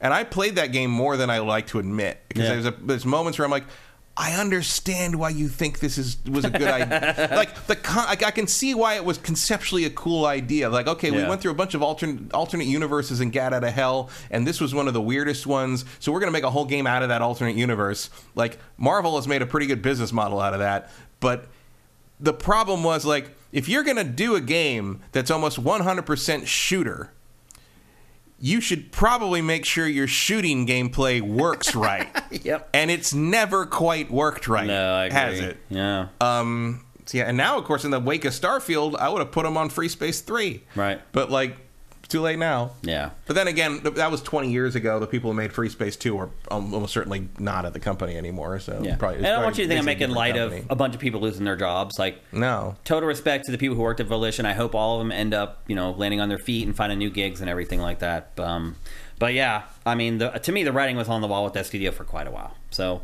R.I.P. Volition, and we'll see what Embracer does. I feel like Embracer's kind of teetering on the brink Oh, here. A little bit. Embracer's gonna Embracer's left holding a number of bags, Uh-huh. and that's all gonna come. The some of Sau- that's- they were trying to get the Saudis to bail them out, Yeah, and even the Saudis who throw around money like it's candy were like, "No, we're gonna, No, we're good." these people thought Jared Kushner was worth two billion dollars, and they won't give you money. You're in trouble. You're you're in trouble. Touche. Um, next up, got some bad news this week as well. Um, PlayStation Plus.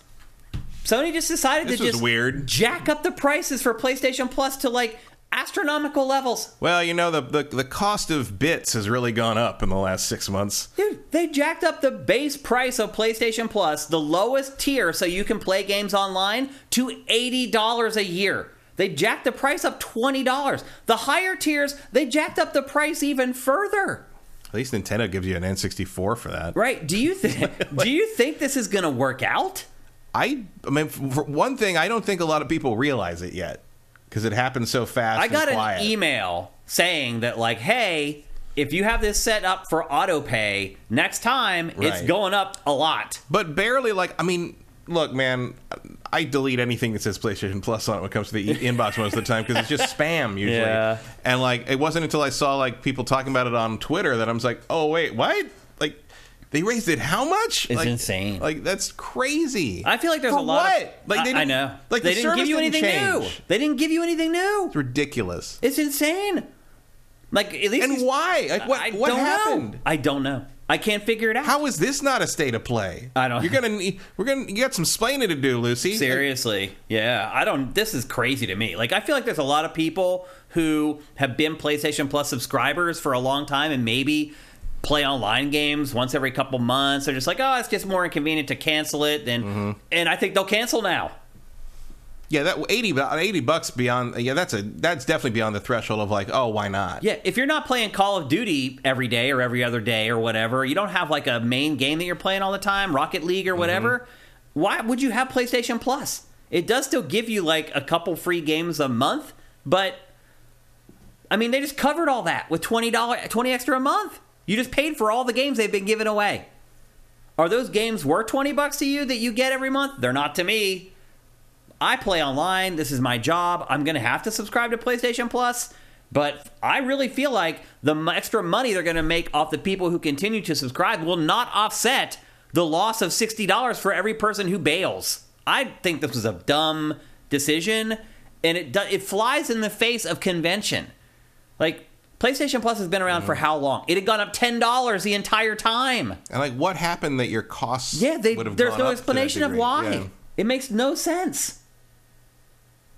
Um, El Guapo says PlayStation Plus going up in price is honestly a normal practice considering how Microsoft is hemorrhaging money. First of all, I don't know what you're talking about about Microsoft hemorrhaging money.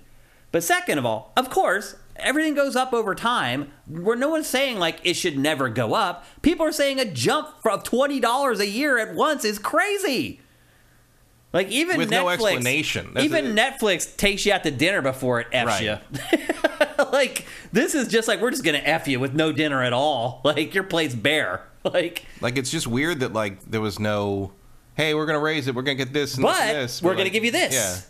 There's nothing. They're just like all of a sudden we decided that our service is worth more than you've been paying for the last 15 years or whatever. Like, I think it's crazy what what PlayStation has done, and ultimately, you know, the proof will be in the pudding. Whether people bail and, or keep subscribing, I don't know. To me, someone who's worked in the industry for a good many years, this seems nuts and out of step with how things typically work. Not just in the games industry, but Look at Netflix. Like it is, yeah, it increases its price almost every year, but it's like two dollars, three dollars, not 20 I don't know. Uh, to me, Yeah, you got to creep your way up to that. yeah. El Guapo is saying that he thinks that Game Pass is not making money. I mean, you're assuming that nobody knows that.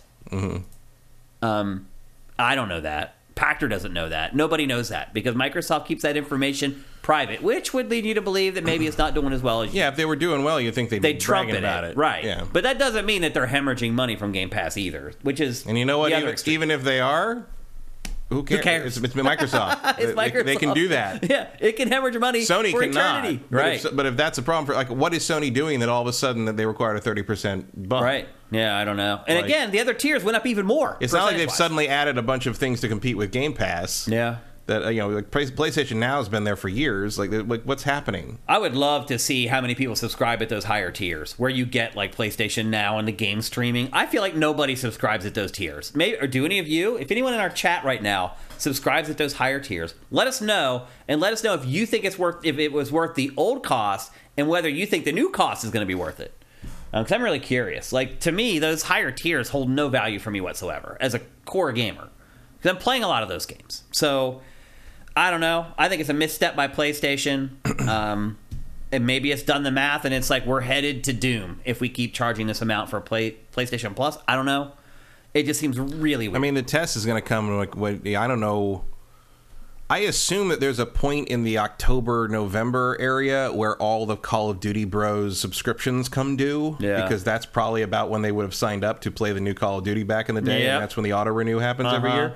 So what's going to happen when all those guys uh, see that that's price has gone up that much all of a sudden? Or is anyone going to make a different decision? They'll pay it. Yeah, this is the only thing they do. Yeah, that's the only game they play. For a lot of the pe- those people, they don't play anything else. So, I mean, the timing, I guess, would fit with like that.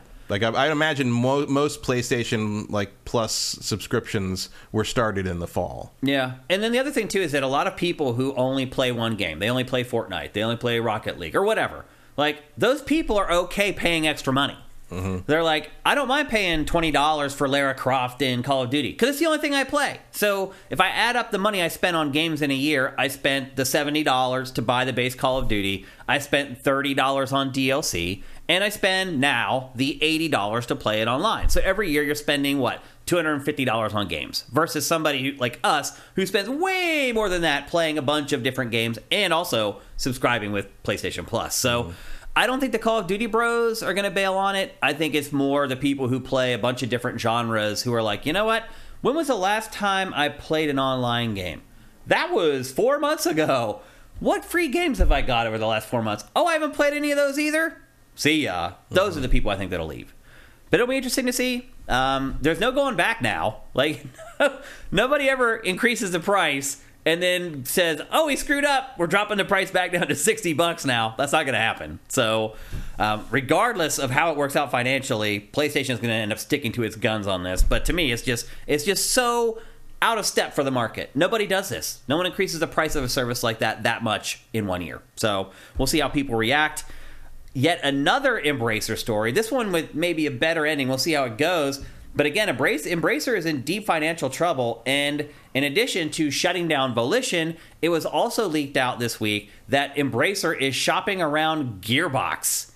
Now, nobody knows exactly what Embracer paid for Gearbox because Gearbox was bundled into, I think it was a 1.4 billion dollar deal uh-huh. that included three studios. So it's hard to figure out what it spent for Gearbox versus the other two studios. It was enough for Randy to be able to afford to buy the Magic Castle. Right. Yeah. I mean, my guess is that probably half a billion they spent Something on like that. Gearbox. So the, the question I've I've seen is whether or not that included Borderlands, because there's a point at which Gearbox sold the Borderlands rights, Hmm. and I don't know if I don't know if Embracer owns Borderlands.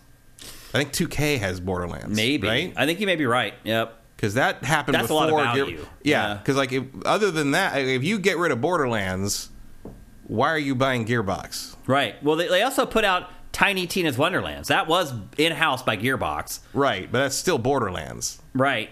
Is it?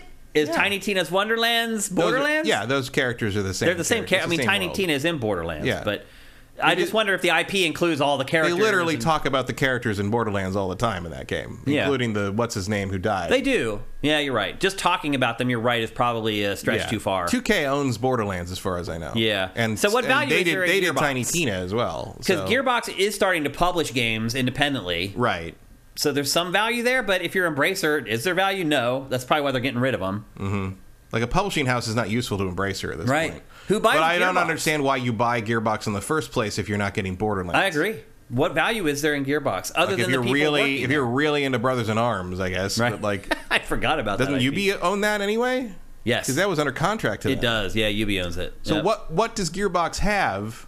Just the talent, the people working there, yeah. but they can leave, as we've seen with Rare and other studios that were acquired. The peop, the brain drain, And I would think left. that most places would be happy to have them. yeah, yep. So whether you whether you like or don't like Borderlands, you got to admit they do good work. Yeah, yeah, they make they make high quality games for sure. So I don't know what's going to happen with Gearbox. I have a feeling Embracer might just end up having to keep it, Yeah, I don't know or what maybe it'll dissolve Gearbox as well. like as a company, I don't know what the value of Gearbox would be beyond the people that work there. or Gearbox starts Which is making, not nothing, but that's not a permanent thing you're buying. Or Gearbox starts making Lord of the Rings games. Yeah, I mean, yeah, I mean, that probably is the ultimate. that would probably be the. But it's like if they clearly not because they're trying to sell them. Right. Yeah. So I don't know what the future of Gearbox looks like. It is kind of crazy. One thing Shawn Layden did say about the big corporations moving into the games industry is that it's resulting in a lot of consolidation and studio closures, and that part I agree with. Mm-hmm.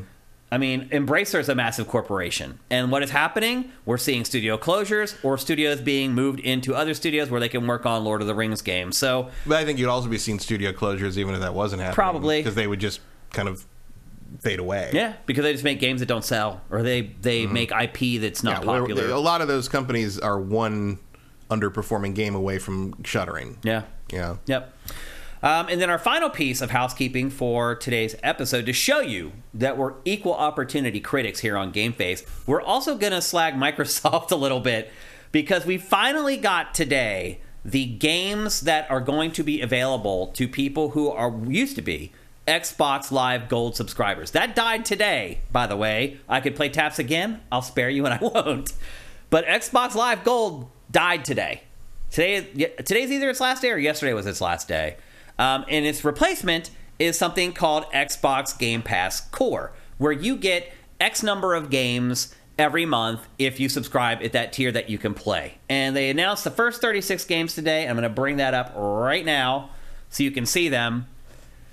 And I'll be honest, Matt, as somebody who plays a lot of games, like you and I, and like everybody watching Game Face live on Twitch right now, and everybody watching the archive of Game Face, I don't think there's a whole lot there for us. This is a retro collection or what? This is it. This is what you get in replacement for the two or three free games that they used to give you. You get this selection of games to play for free.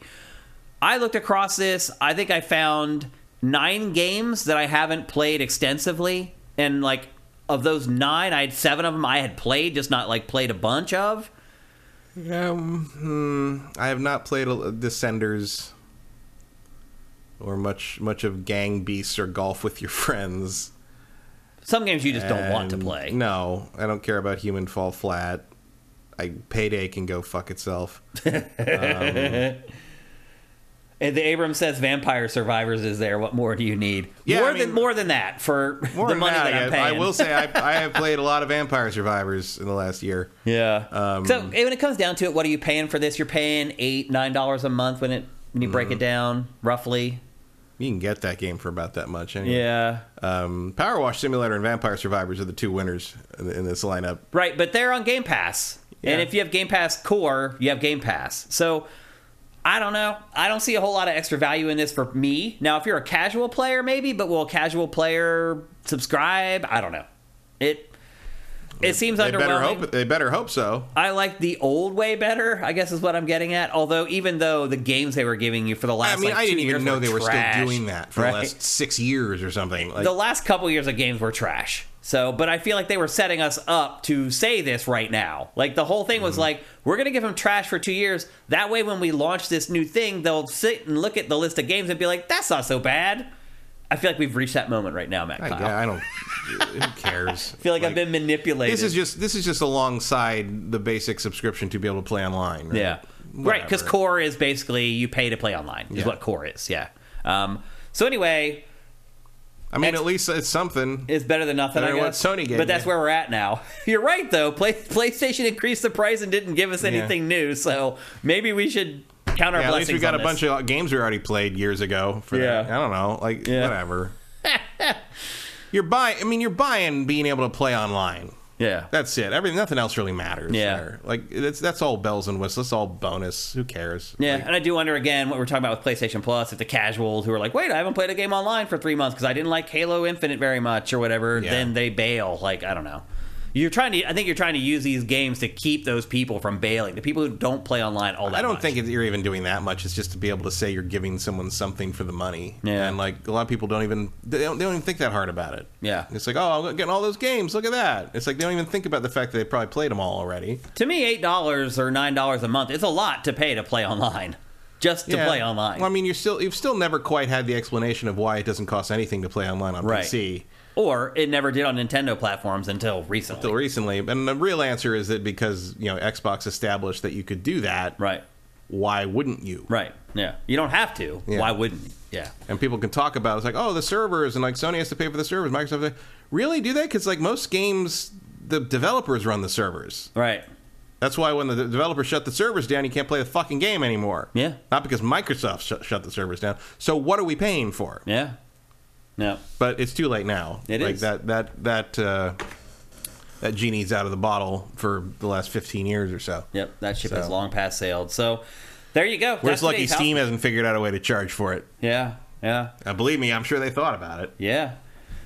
A lot of housekeeping for today's episode. And by the way, all that news was from the last week. I didn't even go back like the week before. It was a busy week of news in the games industry and not really a busy week of releases, oddly enough. Everything kind of worked out perfectly, actually. Mm-hmm. well i mean everybody got away from starfield so- Yeah, yeah, everybody just got out of the way. So anyway, we're about ready to kick off GameFace 357 proper and finally talk about Starfield here on Game Face. But first, here's a word from our awesome sponsor, LS Cream.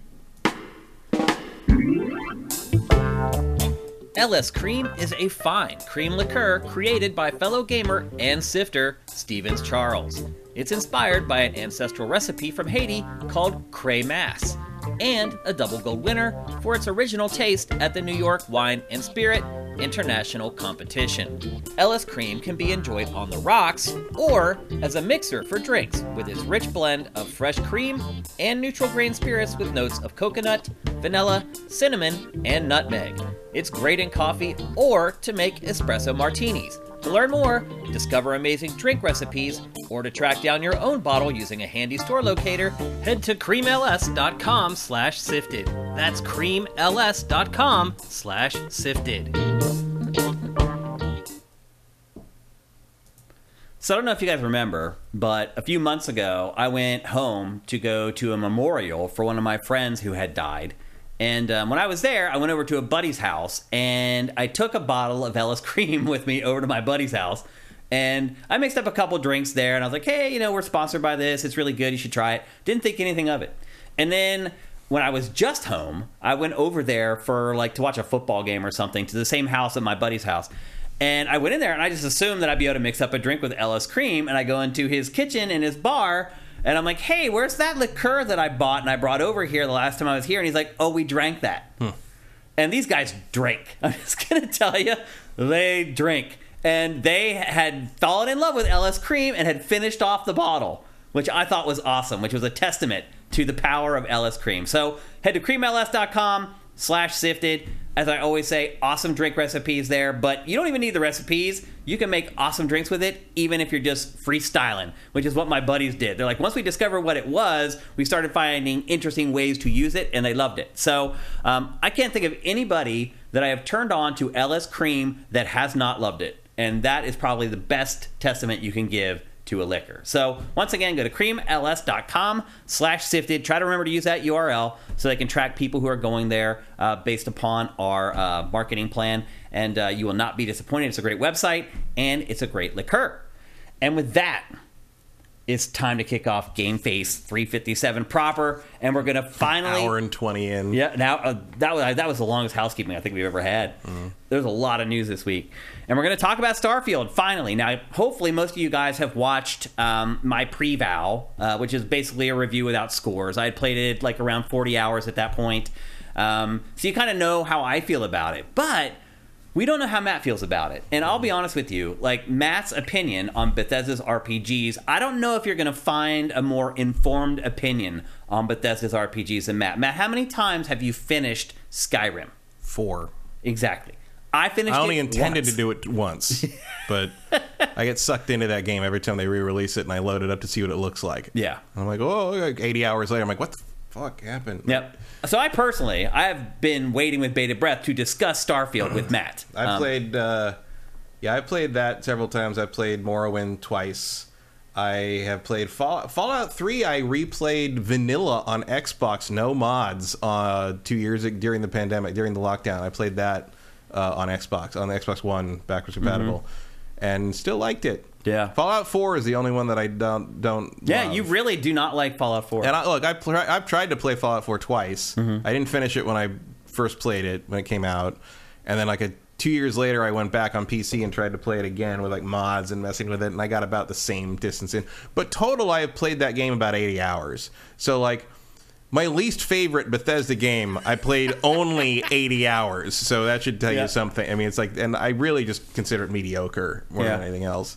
Um, it leaned, it also leaned too far into the collect junk and build stuff in a yeah, the whole irritating construction. Base, I don't care about which that. honestly was kind of frivolous. Which ultimately. is just back here. You know, yeah. it's, it's, in here again. Yeah, but uh, they do build on their systems. They tend to. Yeah, but the good news is you don't really have to do any of yeah, it. Yeah, you don't. You, don't you really don't at all. Yeah. Um, which is also part of the bad news. But yeah. Also, you know, it's here we are. Let's try to keep it structured. I want to try to keep things organized. So let's start by talking about the story. Um, obviously, any RPG story integral to keep you playing, keep you going. I would argue the story in this might be its weakest element. Um, I mean, the setup is great and cool, but I just yeah, struggled to find premise. people that I cared about. Uh, well, the the story is pretty good. The story is kind of an Arthur C. Clarke sort of like childhood's end uh, monolith sort of thing, um, and that hangs together pretty well. Uh, my problem with it is not the main story, and actually, the, I would say the, a lot of the faction quest lines are more interesting, um, which is pretty typical in Bethesda's RPG. Like like whoever writes the the Dark Brotherhood stuff in the in the Elder Scrolls games is clearly on fire more often than, than the main quest people. Yeah. But like um yeah, so that's cool. The problem is that your companions are terrible. They Um, really are. I don't like any of them except Sam. The is okay. cowboy, The cowboy yeah. guy is okay. It's funny. I saw the the guy who voices him, like, he was reposting like angry takes about how bad he is in the game, and like one of them was like, "It's like fuck whoever told him to like whisper barely talk about a whisper and sound like a gay cowboy." And he says, "He's like, this is the greatest feedback I've ever gotten," and like. So, but I do like as a character. I- Uh, Welcome to the games industry. as a character, I do like Sam. I would like to throw his child out an airlock. Yeah. Um, Why is she there? she- Sympathy or something? Like Because she, he just, you know, he's a single parent and there's nothing, there's nowhere else to put her. So there she comes on the starship that might get blown up at any given time. It's like, I mean, you do. Timmy is saying no love for Space Karen. oh no, Sarah's. A, Also, well, by the way, people. Sarah's okay, but she kept getting mad at me every time I even slightly did something shady. And I'm like, you, lady, do you know what game you're in? Like, this is a Bethesda RPG. I'm going to be stealing every single thing that isn't nailed down. That's how we roll. Come on. By so the I got way, rid of her very quickly. By the way, people, I know a lot of you guys have played this already. So if you have something to contribute to the conversation that you would like us to see or reference, make sure you go at Shifted Games in the chat so that we can see it. I'll see it out of my peripheral vision and I'll be sure to check it out. Just something to note before we get going here. But like most of these people, I don't have a lot of affinity for. Uh, they're they're fine. It's They're actually, doing nothing. Like the not- one guy is like, I've been studying religious artifacts for the last three millennia. It's like I don't care. Oh, uh, ma, ma, The dude with, like, the pilot's Matteo or whatever. yeah. With the, with the, yeah, all the religious people wear the little like pilot hat Yeah. thing. I'm just like, oh my.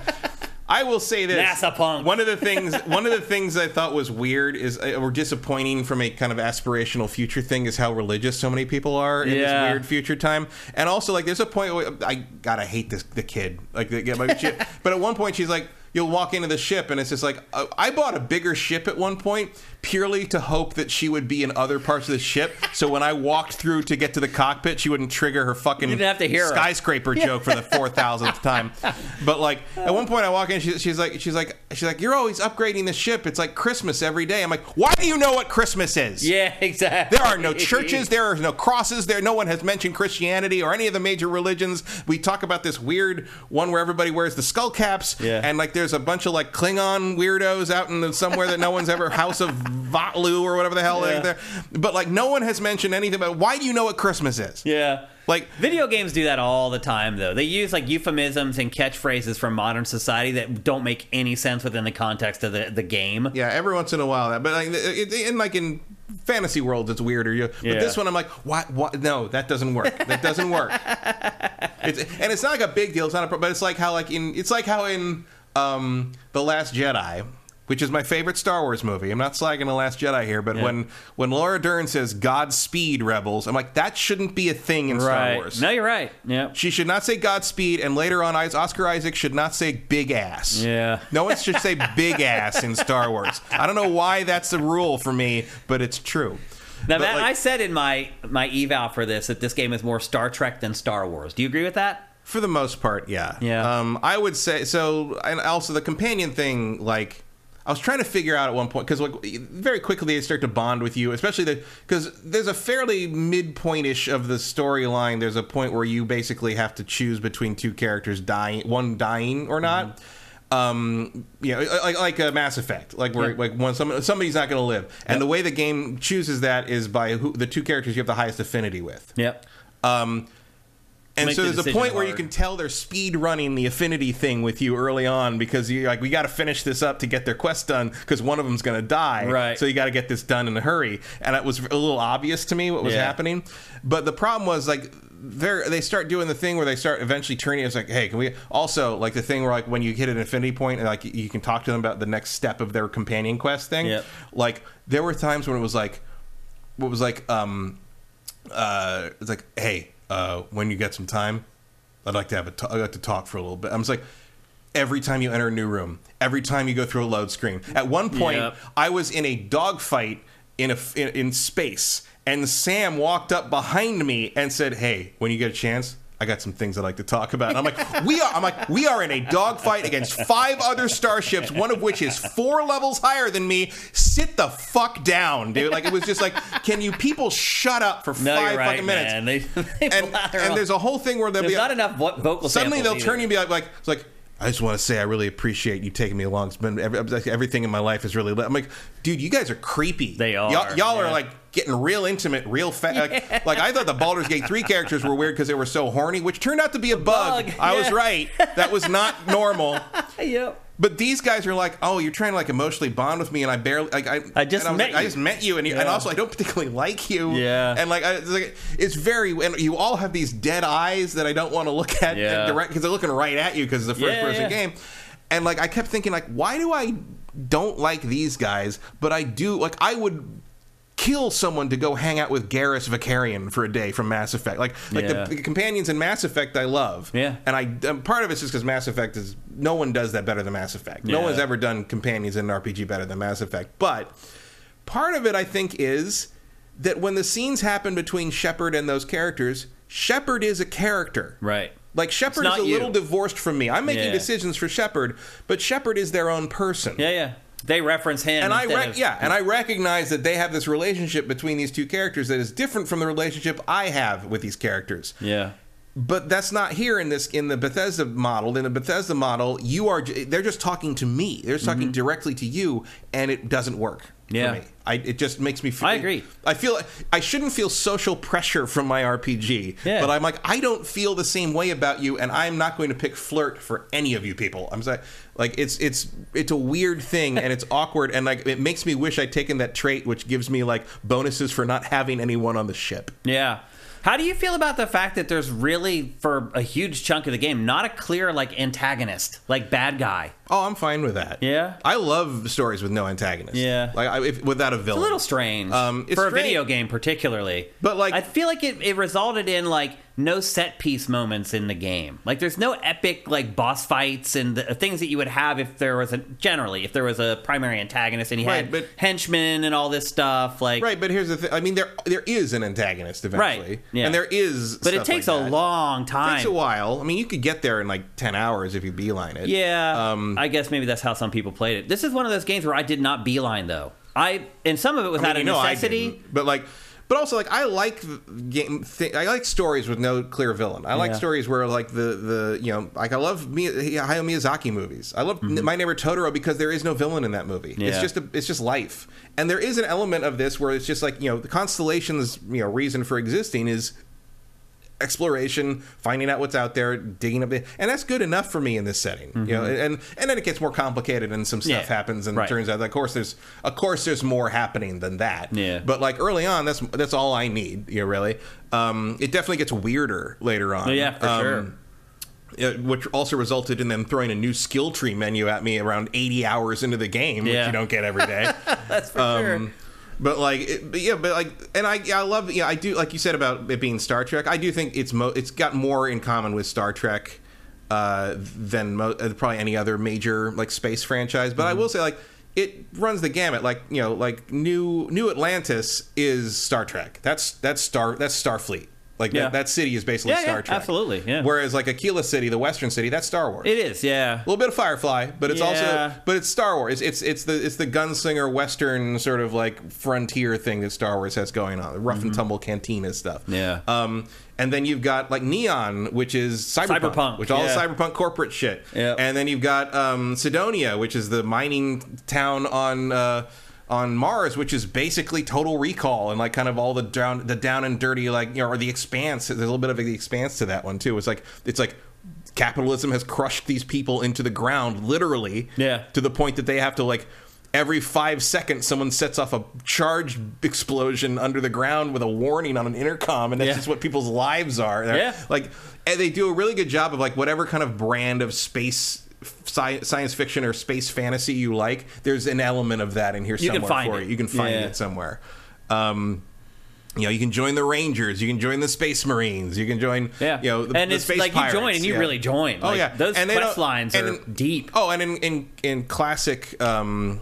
uh, uh, Bethesda style, no one gives a shit if you are a pirate and a ranger at Right. the same time. Yeah, like yeah. early on, you're like, oh, is this going to be like going to be a problem that I'm doing Crimson Fleet stuff, but I'm also a free? No, No. none whatsoever. Never any consequence for that whatsoever. Like, Yeah. And some people are like, oh, I wish it would lock you out of something. I was like, no, because it's a, it's a hundred plus hour game, and I don't want to play it again just see what the fucking space pirate missions look like. That's- I found myself gravitating to the side missions more in this than most RPGs that I play. The side missions are very. This is some of the best side missions Bethesda's ever done, um, and some of them, like I will say this, Bethesda's always had a little bit of a problem with like adequately rewarding you for things you do and, and loot and stuff. They've they're still not perfect, but some of those side missions, even ones that are not faction related. They give you really good shit. Yeah, oh, like yeah. early on, I It's ended up. I just one of those quests. Guns, especially. Really good guns. There was one that I did that I was like, I just picked it up off a note on a space pirate, and at the end of it, I got like legendary armor and a really good ship. It's like, wow, like that was. I feel really good about this. Like, Yeah. it, it, it they've, they've definitely improved that. AJ has Um, a couple questions. First, he says that the load times in the game almost ruined the game for him. Um, Ruined the game, maybe a little extreme, but certainly really annoying and, and seem out of place in a game in 2023. Um, so I, I will say this on my PC, I, there's never been a load time more than four seconds long. oh, because well, it's on your beast of a PC. It's on the cra- yeah. The load I've- times on Xbox Series X are it's long. there. I've, I've played it. Um, so I've played this game 120 hours. About yeah. about 75% of that was on PC, about 25% on Xbox. Basically, when I was sick and wanted to lay on the couch, I would go play. Thank you, Xbox Anywhere, because I just go play play the same save over on my Xbox. Yeah. Um, and when I was playing it on the Xbox, I will say, because my I mean, Here I we're seeing load times right now, actually. yeah, I, I, I, I mean, I know I've, uh, we've seen performance issues on my my my computer. That thing, the thing runs everything on ultra 4K, 60 frames a second, butter. Yeah. Like every once in a while, you get a little stutter when it auto saves, but like that just seems to be what auto saves do in video games. Yeah. Uh, when then I switched to the Xbox, I'm like, oh my god, it's, it's like 25, and Yeah, yeah. like the cities are are a mess, Yeah, really, yeah. Mm-hmm. frame rate wise. But I got used to it in like five minutes. You know, I, I, it was not an issue. I, I'm That mostly- Akila City, when you first Akila landed- City's rough. And- and the you load time- to the main door, and it's just like a and the load times are longer. Like here, so here's my thing with this. Like this ties in with the load times. I will say this: I think a lot of the load time stuff is to keep it functional for consoles, because remember, one of the main, um, one of the big mods in Skyrim, modern Skyrim, starting with the CE really, uh, the, the special edition really, um, but certainly with the anniversary edition, is the Open Cities mod. Yeah. which makes it so the the cities don't load in. You open you just open the door and walk into the city. There's no load times because all that stuff can happen in Bethesda games. They break it up with load times, I think, to make it bite-sized chunks enough for the mod, the consoles to handle it in the time they're released. I am very sure that we will see mods quickly that will let you skip a lot of those load times. Really? Yeah, You think so? hundred percent. Except not for Xbox. Eventually, You think? not for S. Yeah. But I think I mean it'll, it'll make it more unstable. But like you can do it. Yeah. Um, I, I think that's possible.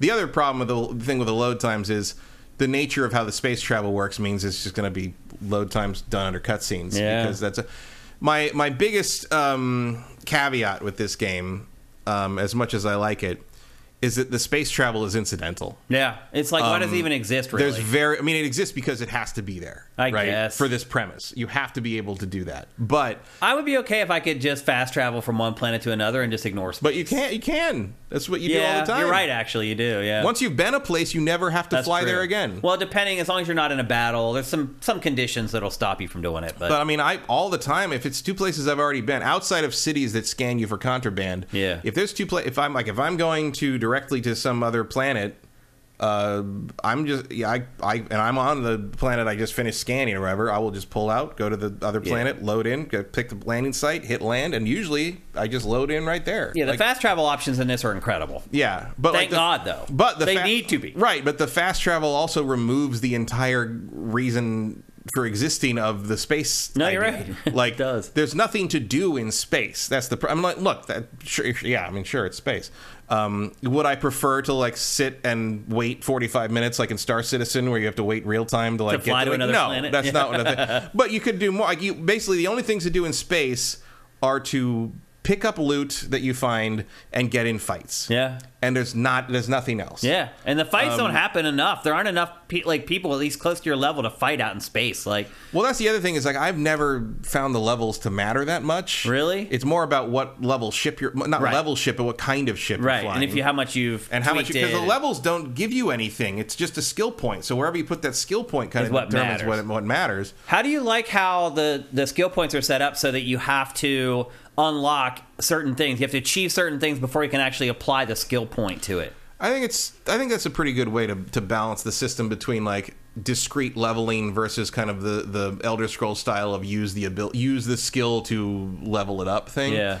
I do think in the end I prefer having a tangible goal. Yeah. Sometimes they're like out of your way. It's like, okay, what does that A mean? lot of times they just happen just organically. Something happen organically. Just Sometimes, play. especially with the skill, like or the modification stuff. Sometimes it's like, okay, what what does that mean? Like, like there's one of the this what is it? I can't remember which one it is. I think it's the special projects one or something. But it's like, oh no, it's a starship uh, starship engineering. Starship design, starship Yeah. design is what it is. The thing you get where you can use better m- modules when you're customizing the ships the the upgrade task is to install X number of unique modules. There is nothing called a unique module in the Starship customization. It's actually this one particular menu that's called something else. I can't even remember what it is, and you just have to install ten of those. No. But like, not they, they, they aren't called unique. There's nothing calling them unique to the whole fucking thing.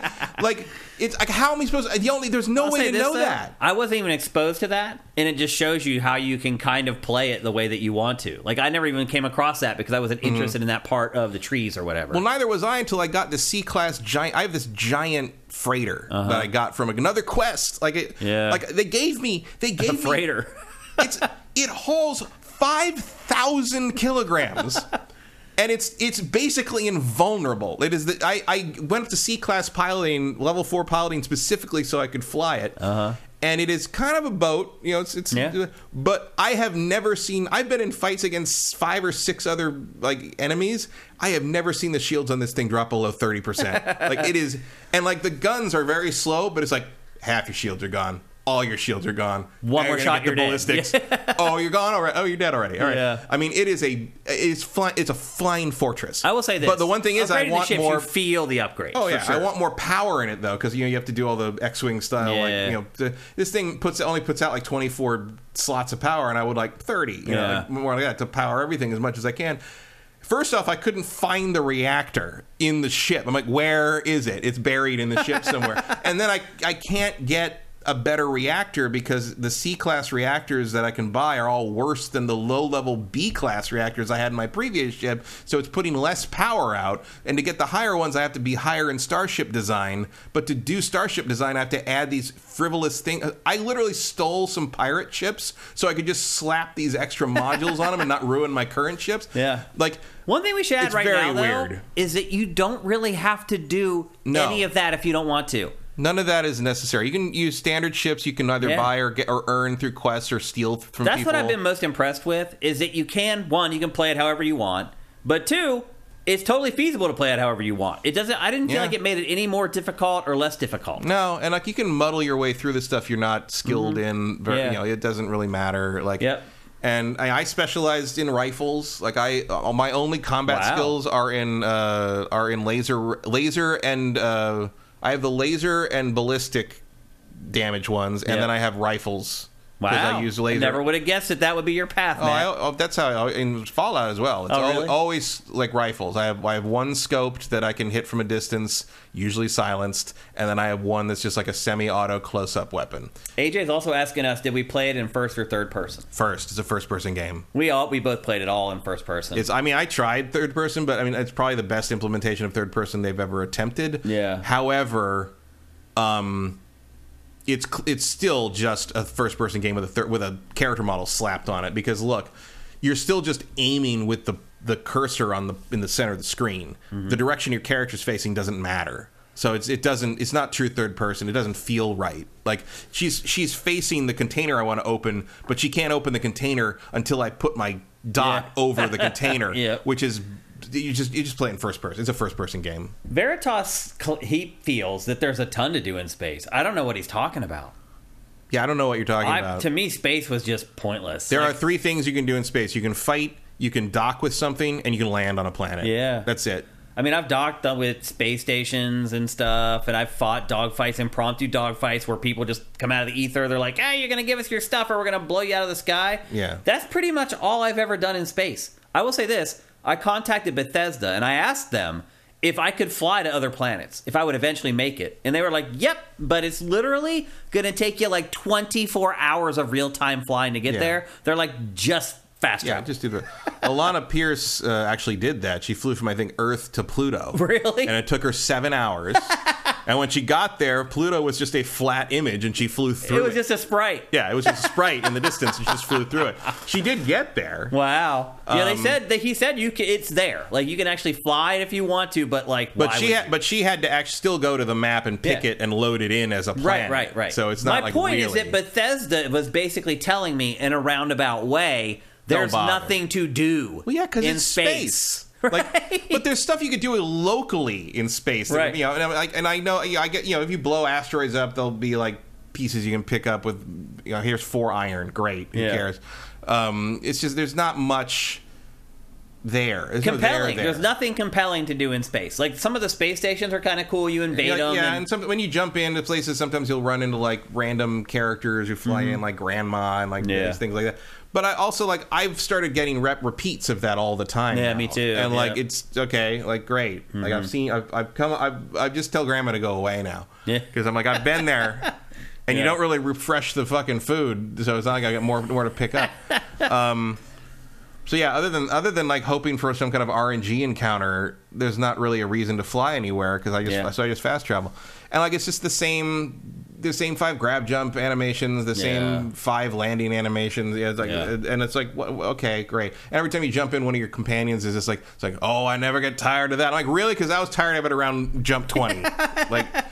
And I love space stuff. I, I'm Yeah, a big space person, and it's just it's not particularly interesting because like there's nothing to do, and like and it's and you know it's not any really different from like something like No Man's Sky, where it's like okay, in No Man's Sky, sure, I hold the button to take off and go through the atmosphere, but what's the really the difference? Nothing. Yeah. You know, there's nothing to do. I do kind of wish you could skim the planet like No Man's Sky style. yeah, fly along the planet Um, instead of having to choose a different landing point. Yeah, I wish there was a little more of that, but I imagine you're you're taxing the engine to a degree that it was never meant to be. Yeah. Like- when we were talking before I left, and I had already been playing the game for a long time, I was, you know, I'm under embargo, and I can't even talk to Matt. I mean, that's the crazy part. I just really can't. I was still trying to. well, I didn't want to hear about it anyway. yeah. Yeah. There was still a couple moments where I was trying to use my eyes to like tell you like about the the planet travel. Mm-hmm. About how you couldn't fly across the planet like you can in No Man's Sky, and Yeah, well, I mean, I knew you couldn't do that. yeah, I didn't. I was they were they were pretty That. clear about that. Yeah, I was surprised Um, by that. The uh, it's, it's just Liberal whatever. Hack asks, yeah, good question. He says, "Does upgrading the ship matter though if there's nothing to do in space?" Not I'm- really. I mean, the only thing that matters in that is um, distance of jump. Like you know, Yeah. I mean, the current ship I have can can jump some ridiculous Yeah. Like I If can you- jump halfway across the yeah, galaxy. if you haven't played it, like you can fast travel between planets, but when you start going between like galaxies, your ship only has so much jump that it can do. there's only one galaxy. Oh, I'm sorry. Well, what are you jumping between at that? You jump between star systems. Star systems, But yeah. like and you can't fast travel until you've been there, Right. Obviously, so like you still got to get there, and some of those later, some of the outer star systems are pretty far jump. Like your starting ship cannot jump further than I think about. Two star systems, three. Well, it depends on the distance, and that's hard to figure out early on because the, because it's a 3D distance, and sometimes you're like, that's clearly not that far, but like, Is this the point where we talk about how terrible the interface is? Yeah, I mean. I think we can both agree that's the worst part of the game. I don't understand how anyone thought this inventory man- menu was acceptable. Again, Like, call the Duck Consulting Agency. Like we could have fixed it for you, Todd. I cannot tell you how many. It's like it's like okay, so you you open the me- the inventory and then you can hit LB to switch to the Starship inventory, and then hit L if you're selling something, you can hit LB to switch between. I cannot tell you how many times I've accidentally bought stuff from a vendor because I thought I was in my inventory selling it to him, Yeah. or accidentally sold stuff off my Starship Yep. because I thought I'd gone back to my own inventory, and like. Just make them different colors. Yeah, Just put them on different sides of the fucking ways you could screen. Like this is a solved problem in your other games. I know, it's What the fuck fuck are you doing? I know it's really It's so fucking stupid. it's so crazy. It's like. Did anybody play this? Did you or were your QA people afraid to tell you like there were things wrong Like with you the figured game? out a way to do a fast travel system that goes three layers deep on the fucking star map, and you can't figure out where I put my goddamn sandwich. what the hell? And they never explain it. And there's never this thing. Like, did you know that you can actually store stuff in the ship storage from like outside the ship I didn't know that. if you're a certain distance away from it? Do you know what distance that is? No. No, neither do I, because they never fucking tell you. I have no fucking idea how far away you have to be, but you can sometimes if you're there. I don't know. It's a mess. I think that'll be the first thing that they fix when they actually spend time fixing stuff. I think. The, I, I, it ju- I just hope shreds my mind how bad the inventory system is in this. It really It's is crazy. unbelievable. I mean, I mean I- their, Yeah. their menus have never been great, but like, what? what? Yeah. Um, Japanese dude is asking how the exploration is on planets. It's limited. So you land and you're kind of cordoned off to like a very specific area that they want you to adventure in. You can't just run in one direction forever. Oh, like, you can though. I mean, I've, I've hit I- I've hit the border once in 120 hours, and that was because I was running from those fucking terrormorphs the whole well, time. I didn't really try. Once I figured out how the game was designed, I just stopped trying. Well, also, well, it's, it's more space than you will ever need. yeah. Wait, because okay, so I actually did look into this because I was curious because I didn't run to the end because I don't. I have a life, but like, so your your character runs about one kilometer a minute, Uh-huh. and the test that people did before, ten minutes of running of sprinting gets you to the border. If you just pick a direction from Uh-huh. And your ship, going, you yeah. just keep going. So it's about 10 kilometers. That's a lot, So every time you land, the, the game generates a 400 square kilometer area to run around. That's bigger than the city of Philadelphia. Right. That's plenty. Yeah. That's bigger than most open world games are, period. I think what most people would say though is that there's a kind of like space. There's nothing in those areas to do other than what they the very specific thing that they want you to Some of to. it. I mean, you can scan all the flora and You fauna can. and all that, which of course I have done about a hundred. I mean, not, I'm not kidding. I, I got my achievement for landing on a hundred a hundred planets I three days it. ago. Yeah. Um, How do you like that's the also scanning? How one- you have to like scan something like eight times before you actually get the full scan of it? Well, Like you got to learn. You got to learn stuff. About Yeah. different, different, different, different.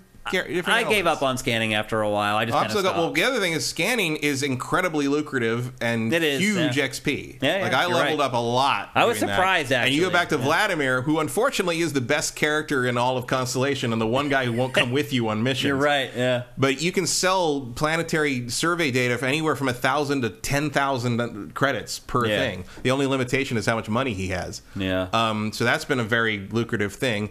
I've found some pretty cool monsters and Yeah. planets. Yeah, I think the creatures are creatures better than the ones in No. Man's Sky. Um, yeah, They're more believable. They're, more handcrafted. Yeah. uh, they're not as weird, but like they do, they do, and they're they're more um, Themed. similar to each other. Right, yeah. But there's a lot of like interaction between the ecological niches. Hmm. There's you can very easily the scans tell you, but also you can tell who the hunters are. Like I have a bunch Yep. of screenshots I took.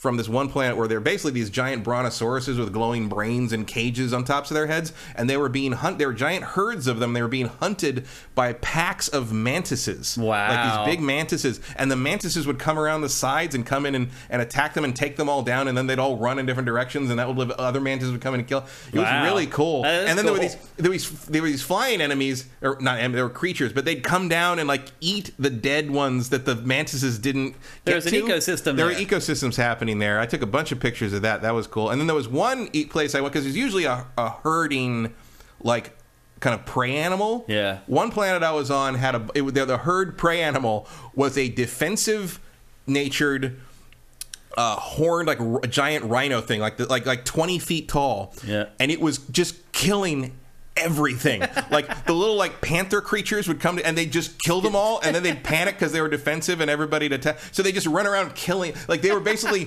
murdering every other animal on the planet because they were so afraid of everything and so defensive but Yeah. they were so big and dangerous that they, They were couldn't just, help but kill they were like hippos they were Yeah. just like running over everything Uh-huh. it was, so there's a lot of stuff like that that was there's never anyway i love no man's sky you know that i played a thousand literally a thousand hours Mm-hmm. Yeah, of no yeah. man's sky i have never seen anything like that No, you're right. sky. Yeah. This Um, game is more handcrafted and more Yeah. curated than No Man's Sky. and it's it's i will say like but i it still haven't has spontaneity to it, though, which I was I was pleasantly surprised by kind of the emergent stuff that just happened in this game, which makes the things like the interface all the more puzzling. Yeah. Because there's so much attention to detail paid in some of the other parts of the game that you're just like, what is this? Like, how did you screw this up so badly? Yeah, and some of it I'm sure is just because there's different groups and different teams working on different parts of the game. But like, it seems like there's like like on um, Cydonia, the, the the the Total Recall mining Yeah. town on on uh, on uh, Mars. There's a sign that says however many days since the last incident. Yeah. and if you start some shit and kill somebody, it will reset it Yeah. to zero because that was an incident, which is great. stuff like that all but over. Yeah. contrast that with the fact that when you do a grav jump. Your character's hands just randomly move over the console and don't actually press anything Yeah. specific and it differs between which cockpit you're in. So like when I first played um, in the starting ship, she just her her the last button she pressed was um, some kind of like diagnostic button, Uh-huh. and then on one other cockpit she was just tapping a blank panel. Yeah. And on my current ship, apparently the grav jump button is also the speaker button on the intercom panel. and I'm like, all this time, all this work, all this shit. And you didn't bother to make the grav jump thing that we're going to have to watch how a thousand times actually match up to some controls on something. It's, so weird. It's weird. It's how hit or miss that stuff is. But the but the when the the cool stuff happens, you're like, whoa, like, Yeah. because it kind of catches you Especially off it's so- guard it's because so- the- all the- it wasn't there for other parts of the game. But it's like so much stuff. Where it's like okay, like you, you have all this animation of her get all the different cockpits is a different animation of her getting in the seat, and the seat rolls up, and she pulls the controls. To her. Like it's clearly a big deal. You're supposed to look at all these controls, all the. Controls, all the panels and screens on these ships are all like you can read all the readouts, you can see all the graphs going up and down. Like it's Yeah. it's so meticulously down to the fucking until until the character does the one time the character presses. You know, when you're flying the ship, you can see the controls are working Yeah, properly. Like you can see the what you're doing reflected. In the, why isn't the grav jump thing an actual? they didn't go the extra. There's only so many cockpits in the game. You just need that animation for each cockpit. Why isn't Yeah. that there? It's, it's It only seems like there's a handful of different cockpits. Like, no. I, doesn't I think, I think there's probably work. a dozen or so. You think It's- there's that many? Looking through the modules, there's a, there's a good number, but, but there's a lot of them are variations Still, of the even same if there's kind. a dozen, like That, you should that be should do be that. doable. I mean, you did a thousand planets, you could do twelve animations. Like you know, like Yep. like I'm and look, that's nitpicking, sure, but like it's you're inviting nitpicking by having it be this detailed and then all of a sudden having this weird cut corner. Yeah. Um, and I don't know why that is. Um, AJ's asking about Outposts. He says, "Have you invested much in it?" He's not, and he's wondering if he should be. I mean, So I I don't did- think you have to do it. no, I made one. Outposts are the worst explained thing in the game. Yeah. Um, I made one outpost because one, early on I got a, um, mission board mission to deliver a certain amount of argon to New Atlantica or New Atlantis or whatever the hell the name of that Mm-hmm. yeah. New Atlantis. Um, and I had to figure out how cargo links worked because the way you have to start an outpost, put extractors on the argon thing, build a whole uh, you know a resource bin to put those in figure out that you got to hit the right trigger to connect them to that and then you got to build a cargo link which is a giant starship landing pad with that that you can feed the argon into a pad there and then the ship will come down and pick it up and take it someplace else. Usually to your other outposts with cargo links that you've linked them up for i don't really understand why you'd want to do that because it just seems like you're shuttling your resources around for no reason yeah. but you can go to the cargo link and also link it to s- the cities that need those resources. Right. So that's what you do. The problem was I couldn't find the cargo link to build. And I couldn't figure it out. I was like, "Oh, maybe I need to learn the recipe for it, or maybe I don't. I don't have the skill for that. Maybe I need to put a point in outpost skill." Turns out it's just in miscellaneous. Oh. It's buried in the miscellaneous, which is also like you can build like trees and benches Right, and shit yeah, there. yeah. And I'm like, one of the most important economic tools in the game is buried in the miscellaneous menu. So Yeah. I built that, and I have never touched the outpost thing ever again. The only other thing, and I, I haven't done this because I didn't want to break the game before we talked about it. I might now. you might now. But I'm thinking maybe I haven't really looked online for most stuff. A couple times I've looked stuff up because I'm just like, how the fuck do you find the cargo link? That's how I found the cargo link. Was I looked up how where it is and it showed me, showed me where it was. But I'm guessing. So when you craft stuff, you get XP for it. Yeah. And there's some stuff that's real cheap to craft, like the adaptive frame, which is a basic construction thing. It's like Yeah. one nickel and one iron. So I'm thinking if you find if you find a planet that's nickel and iron, and you can find a place where you can build an outpost where there's nickel and iron in that outpost, and you put resource extractors there, and just like build a bunch of holders and let it fill up, and then just take all that because you can access all the resources on your when you're in the outpost, Yeah. and just build like hundreds of adaptive frames you should be getting like thousands of XP a minute. Right. Yeah. So I think you, do could just math. break the level system by doing that. Interesting. And if you could get more complex with it, you could build more complex stuff with other elements. Like that might be what the cargo link could be used for. You could cargo link all the different elements you need to build like the higher the, the better higher level construction stuff that gets you more XP per build. Yeah. Shuttle it all back to one main outpost and just build hundreds of these things and make tens of thousands of XP yeah, you level up so much more fast. quickly. Like building yeah. because you can build things like 99 at a time. Yeah, yeah. So like theoretically you could do that and like that solves your fucking encumbrance problem because you just level everything up. I'm glad Um, you brought that up. Let's talk about encumbrance because it literally drove me bonkers. I don't know game. why Bethesda is so in love with that. Nobody this does shit. it anymore for no a one reason. likes it, Nobody likes it. and this is too low. It's too Yes. low in this game. It drove you, me you should be able to carry at least 50 extra kilograms than you can Yeah, in this It- it's a constant struggle throughout the entire game to have enough. And for what? Why? For why? Why? Like why? I why don't are you, understand. Why are you? Why are you making me do this? What is I the I feel point? like it's them just being like, "We're going to stick to our guns, and you're going to deal with it."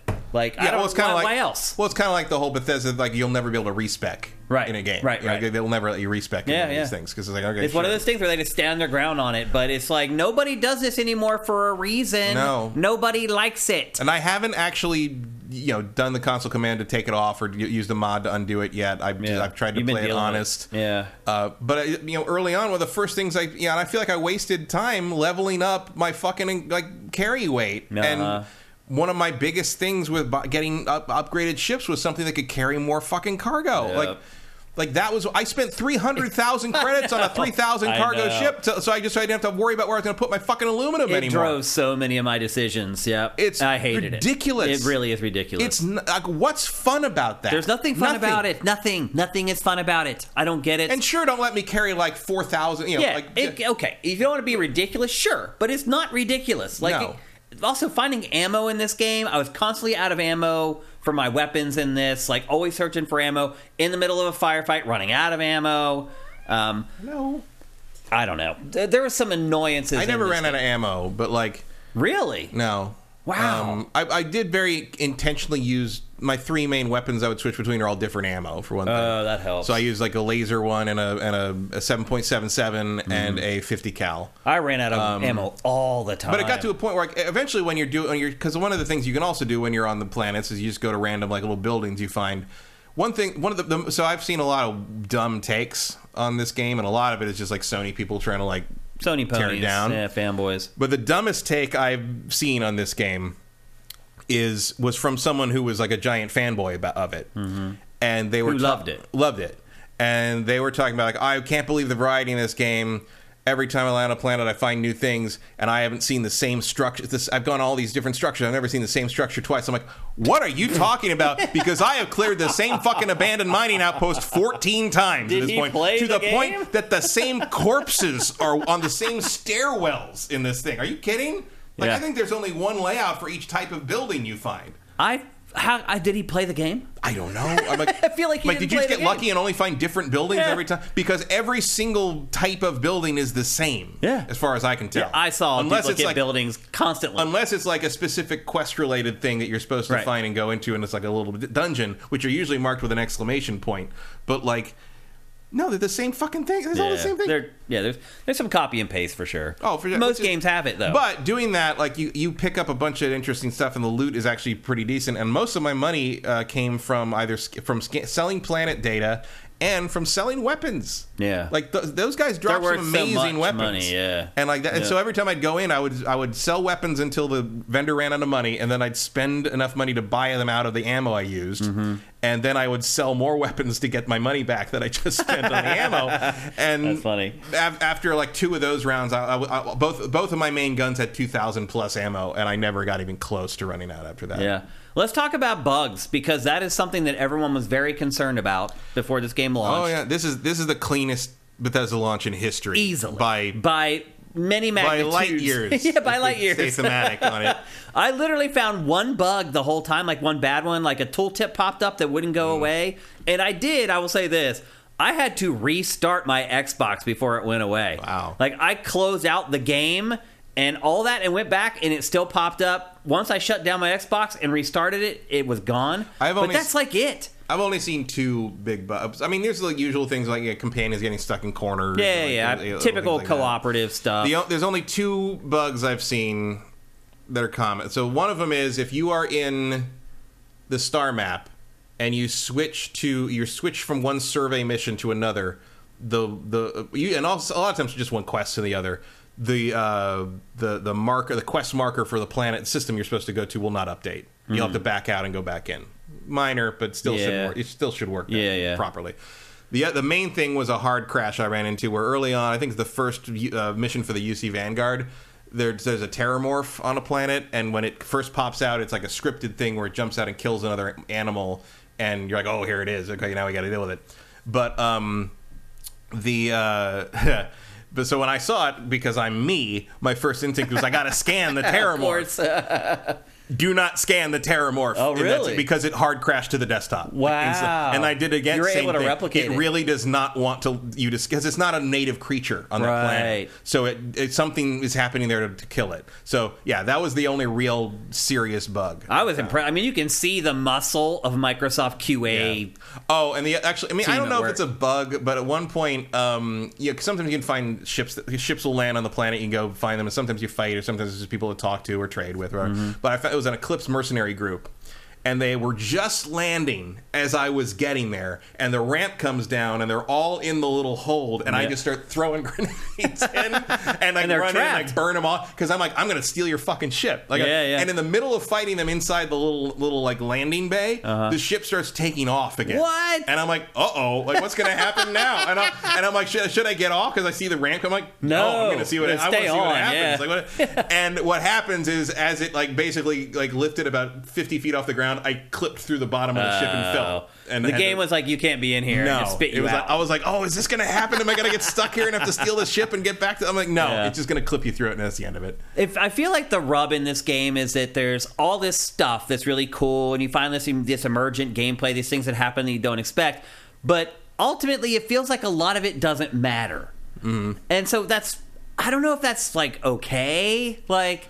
It lets you fiddle around and do stuff, but you don't have to do it. Like it's an interesting way to Well, it's a design sandbox. game. Yeah, and that's sort of how it is. Yeah. Um, you know, in the same way that like, you know, like I, I haven't taken a ton of screenshots because one of the things, yeah, they, they were pretty upfront about this, but a lot of this stuff in the game is just r- airless moons. Yeah. it's just you know, look, that's true in, in No Man's Sky a lot Yeah, too. yeah.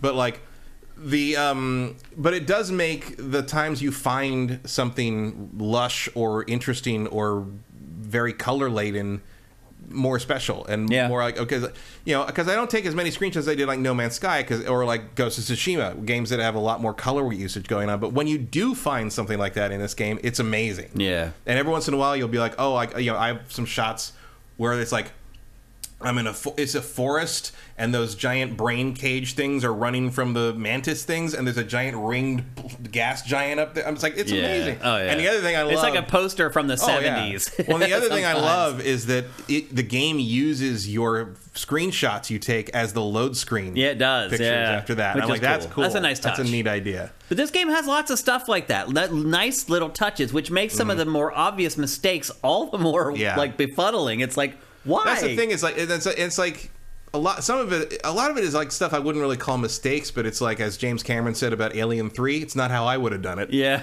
Um, it's just like it's just they're clearly choices that were made, Yeah. and I don't really agree with them. Yeah. but I can't really argue with them because it's it's you know it's their game. But it's Yeah. like I just it's I don't know like it's it's I do like it a lot. Me too. I really really Yeah. li- I really really like the game a lot. I've enjoyed my Um, time with it almost 100%, honestly. Like, there's issues here and there and things that, like, I don't want to say nitpicking, they're bigger than nitpicks, but there's things that I think will affect certain people more than others. Mm-hmm. Some people don't mind encumbrance. I don't know how many there are, but there's some, but, like, it drives me crazy. I mean, I got to grips with it, but it's like it's annoying to me that that was like that was like the first ten hours of my game. yeah. was like figuring Just that out, constantly, like, dealing with and it. like, Yep. and it there is an element of like, you know, and this is you know, oh, it gets good after whatever. Not really, but like, you have to because everything your character can do is a skill. everything. Yeah, literally everything. Yeah. Like down, like Even the uh, most- beyond the most basic stuff of like pulling a trigger. you know? Yeah. Yeah. you have to take the time to get maybe five or six levels and start to sort of tweak the character into what you want to be and what you want to do. Even beyond, I mean, I will say the your or, people are talking about like, oh, your origin doesn't matter because even if you're an explorer or whatever, you still start as a miner or whatever, and it's like. That's not the point. The point is what skills you start with a jump on, Yeah. and you have to decide what you want to be. That you those skills that you would be more interested in having. It's it's it's that's what you want to be able to be to do right off the bat. I picked explorer Mm-hmm. because I knew I wanted to jump further and have that kind of the scan, you know, that scanning and piloting ability. Yeah. and and there's a lot of stuff with that too. Like, But then ultimately, that's probably ended up being a bad decision, right? well, I liked it better than being able to like jump to different systems further. Yeah. The other thing with the piloting is like. Like the first level of piloting, which I didn't end up taking piloting, and my, my Explorer didn't give you that, but I, for, I took it pretty early on. Uh, eventually, because I was finding I wasn't able to really dogfight effectively, and part of that was just the starting ship is kind of garbage. Yeah. But like the, it's like okay, unlocks thrusters. Well, thrusters might help. They never tell you how to use the fucking thrusters. don't, yeah. You have to hold RB and Yeah. like oh, suddenly it says thruster and you can turn faster. Yeah. It never tells you that. No, you're right. It never tells you. Yeah. It never tells you how targeting mode works. You just No, you're right. unlock it. Yeah. And the worst part was so targeting mode for me was a problem because by the time I unlocked targeting mode, I had bought a ship called the Shield Breaker. The Shield Breaker uh, has three laser turrets that you don't control. The turrets just fire, Fire, on their own, yeah. and they shred. It's called a shield breaker for a reason. It shreds the shields, Yeah. and then you just use this ballistic weapon with the left trigger to like Yeah. wear down the hull. Yep. and it's great. But because they are auto turrets, there is no targeting mode option. So for like four hours, I'm like, how does targeting mode work? I can't get targeting mode to work. And I was like, oh, you just hit X when it happened. I'm like, I can't. There's no And eventually, I switched to another ship. I'm like, oh, this doesn't work on this the ship I happen to have when I got. That's terrible. That is terrible. Tell me that this ship doesn't have targeting mode or Yeah, something. yeah. Like it's Yeah. so weird. Again, it's those moments like the zero days since incidents. Yeah. You're like, wow, that's amazing. And then there's this other thing that's just completely overlooked. It's a dichotomy with this game in general, I think. And I think people's mileage will vary with this depending on the things that they like or the things that annoy them. And I think Mm-hmm. it's hard to figure out whether Starfield is right for each person. Yeah, well, I've, I've described it to several people as like, you know, the good news is it's a Bethesda RPG in space. Yeah. and, And the bad is. news is, And it is. Yeah, and the bad news is it's a Bethesda RPG in space. Like Yeah, it's yeah. like if you don't like if you if the things that annoy you about Bethesda RPGs are still going to annoy you here because they're all still here. Yeah. I feel like part. its Metacritic is pretty accurate right now. It's like an it. 8.6, 8.7. Like, that's probably right Kind of where I thought fall. it would be. Uh, here and there, you get weird shit. Like Sterling's review for this was nonsense. I didn't watch it or read it. Sterling gave it a four. Whoa. Wow. because it's it's broken garbage and basically if you like garbage you'll like this because if you like the garbage Bethesda's been shoveling out for 20 years you'll be happy but those of us so who he's never liked Bethesda games? I guess not but I'm also like dude no Souls fan gets to fucking say that to me. I'm sorry. I don't have the stack here anymore. Or I would drop that fucking armored core stack because that I'm sorry but they just got the same score for making the same game for the 14th fucking time with armored core 6 and it has all the same problems and all the same advantages but no one fucking gives them shit. Bethesda makes this game. That's what they do. Yeah. From makes this game. That's what they do. Yeah. With all the same issues and problems and stupid shit that they have never fixed from the Souls Yeah. games either. But no one gets pissed about that. And in the meantime, IGN gives it a seven, Yeah. and it's that's fine. Sure, you gave seven, whatever. You're not the. I'm sorry, but a, a week and a half earlier, your same website gave Immortals of Aveum an eight out of ten. And if you think Immortals of Aveum is an eight and this is a seven, we are not going to get along. I'll be honest with you, Matt. That was one of the hardest things for me as head of editorial everywhere I worked was making sure that stuff like that didn't happen. Making Right. the reviews consistent so people couldn't say, but you gave this game that I think is way worse, a higher score. It's hard. Yeah, because they're different reviewers and like, but like trying to explain that to my guys and girls was difficult. Mm-hmm. It's like, look, like I'm the one who gets taken to task when you come in and you're like, I really like this game that other people don't like as much as you. And then there's this other game that you say you hate that everybody loves. Like, I'm the one who has to manage that. I'm the one who has to mm-hmm. message that or whatever on invisible walls when I go on a or whatever. It's hard to do, but it's not impossible. You have to be good. And I feel like maybe if you're as big as IGN, you've been around as long as IGN, I have a feeling, and I don't know this for a fact, but I do have a feeling that at a certain point, IGN was like, fuck it. We give up. Yeah. Because when you review that many games, somebody is always someone's going to go back to like Space Station Silicon Valley for the N60. You gave that a nine, like. right. Well, that's ridiculous. But it's like. but that's the way they are ridiculous, though, Yeah, Matt. but These also people- like, like- there's an element of like I mean look my main issue uh, my main issue isn't, isn't even that Starfield got a seven it's more Yeah. like you gave Immortals of Aveum Yeah. an eight Yeah. you out of your fucking mind Fair enough. um, you want to talk about something that doesn't do anything different or anything new or anything better yeah, that's not an eight yeah. I hear you. like there's no ambition to that It is a challenge to do, though, if you're head of editorial to try Um, Oh, to keep it consistent. sure. Even just generation to generation is a challenge. So for sure I, I feel a little bit just, for it's him in just a way, very but- weird it, that and PC PC Gamer was like tweeting like these terrible art like the, like they were basically like trolling Yeah. this week it was like Well, Matt, uh, here's one thing that I was surprised at was people that didn't get review code. So Hmm. Bethesda reaches out to me way before the game comes out. They're like, "Here's review code. Here's your review guide. Blah blah blah. You need anything? I have like a person I can email if I have questions and all this." And then I find out that like Eurogamer didn't get early review code at all. Mm-hmm. And I was like, "Wow, okay, so we got early review code, but Eurogamer didn't." And you do wonder if some say you're the editor in chief of Eurogamer and you stumble across GameFace and here's Shane and you're like, Shane runs this small publication now. And he got review code. I could see where it would make you very angry. Shane never pissed Pete off. That's, Well, I'm, I have actually in the past, but I've worked with Pete for like 20 some years. Like they know me. They I've banged on some of their games. but it's I've- not like they don't know Eurogamer too. Right, but maybe that EIC has only been there three years. They don't have a Mm-hmm. relationship. I don't know why, but you can. I can start to see where some publications might have got really pissed and Yeah, been like, "What's PC going on here?" And But PC Gamer stuff was vitriol. I didn't see it was any very weird. I didn't see I, any of it. I actually muted them. on- PC Gamer, it got- for whatever reason, stopped working with our admin. Their RSS Hmm. feeds are all borked, and we don't get their feeds anymore. And so we just don't curate their stuff, so I don't see it anymore, which is why I didn't see all their stories. But um, it is funny. There's a few websites that have taken steps back with their technology over the last couple years. Like our site is built for the future. So as more sites come online with modern, like the way they're programming sites, like they start working better with Shifted. Mm-hmm. Some of them have gone backwards. They used to work great with Shifted, and now they don't, which is weird. So that's one of them. But yeah. but I do th- I could I do think that there were some pissed off editors out there who did not get treated the way they thought they should be treated, and I don't know if that leaked over into their impressions and how they covered the game. I don't know. I will say this, Matt, as somebody who runs this crazy monster that gets all the feeds of all the websites and all the YouTube channels, I have never seen a game covered like Starfield. It destroyed Tears of the Kingdom, which, according to reports, I don't know how true they are, the editor in chief of Kotaku lost their job over covering hmm. Tears of the Kingdom too much. It destroyed Tears of the Kingdom. It destroyed Breath of the Wild. There has never been a game. So when I start working, we have this huge list of all the stuff that's coming in, and I can sort it. There's a search feature.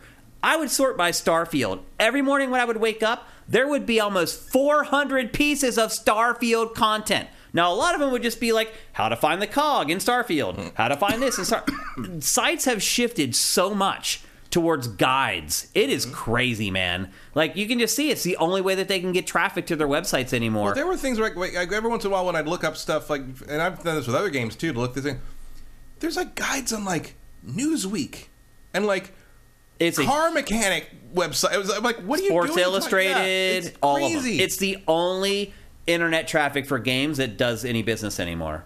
And but the problem now is that everybody's doing it, and so now it's diluted for everybody, and now that doesn't work either. So it's been crazy. I mean, start there has never been a game we launched eight years ago now. There's never been a game in the last eight years that was covered anywhere near as much as Starfield. It really is insane. Mm-hmm. It has just been complete saturation since the day it launched. Like I've never seen anything like it. Anything.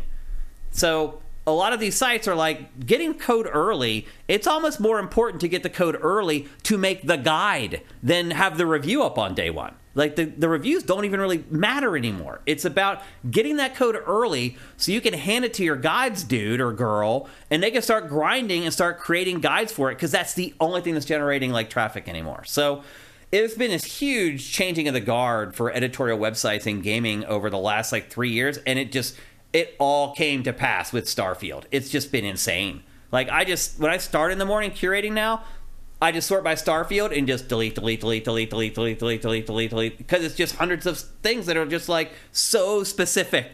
How do you turn around and start? I mean, stuff that stupid, Matt. Like, how do you put your helmet on or take it off in Starfield? Just one after another from every website. So it's been interesting watching the coverage, and I. I do think some outlets are probably a little salty over not getting code early, and maybe that has bled over into their coverage. I don't know, but it's been interesting to watch, nevertheless. So, but I would say that's two thumbs up from you and I on Starfield. Oh yeah, I mean for I've all, really enjoyed it. for all Yeah. the weird things and choices, like it puts you there. Yeah. like it gets it. It it it it works. I've had a lot of fun. I've had a lot of moments where I'm like, wow. And there there aren't enough games that do that for me anymore. Starfield did it many, many times. And I will keep going back to. I'm you know even when we move on to other things, I will go back to it. I, oh, I, I'm not done with it yet. I know Like, this is the I'm thing gonna I'm going to play when I you know over Christmas when I'm you know done with everything else. Yeah. Um, I can't wait to see the 10th anniversary edition. That's Yeah. probably going to be a banger. Yeah, yeah, yeah. yeah. I do hope they expand stuff going forward. I hope I hope you know because like a lot of people using like console commands and stuff have found like you can get out of the ship and there's you know there's there's there's physics for the character outside the ship. Mm-hmm. You can land on asteroids. You can put outposts on asteroids. Yeah. Like clearly there's a lot of room there to grow. do stuff, So yeah. I hope there's some stuff that happens with that. And I'll say this Um, too, like I finished, as I said, I finished the pre-vow and then slept like three hours and got on a plane and went to the East Coast. And I will say, for the next ten days while I was on the East Coast, I thought about Starfield a lot, and I wasn't really engaged. I was doing some curation and stuff, but I wasn't really engaged with the games industry like I usually am. It just permeated my thoughts. That's powerful.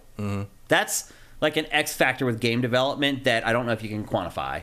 Um, and in Starfield, it worked on me. It worked its magic on me. It was something that was occupying my thoughts even when I wasn't playing it. So I think there's something to be said for that. So it had, didn't turn out to be like I drafted it number one on my fantasy team. Mm-hmm. It ended up not being worthy of that. I kind of suspected it wouldn't be, but I felt Yeah. like I needed to take the chance that it was this kind of Yeah, well, next it's like I said back. I'm like either this is going to get in that 87, 90 range, or it's going to be like a 60. Right. like one or the other. and it worked out okay. Worked out okay. Look, is this the same about the same score Spider-Man 2 is going to get? Nah, I think it'll score higher, but we'll see. But the others didn't, Yeah. and this this is probably going to be the same thing. Yeah, but I would recommend like if somebody came to me and like I don't want Game Pass, should I pay sixty or 70 Mm-hmm. bucks for this? I would say yes. I would be okay with paying the full seventy bucks Oh, yeah. for Starfield. I paid hundred dollars for it, and right. I'm happy with it. Yeah. So, So I, w- I will I will say though that the, the Sony the Sony people trying to like all the like oh well you can't do this or you can't do that or like there's limited you can only go this far from the ship or da, da, da. Mm-hmm. okay well when Spider-Man 2 comes out I better see you complain you can't go into every building in Manhattan and talk to the guy at the front desk because that's the same level of thing Yeah. you're complaining about.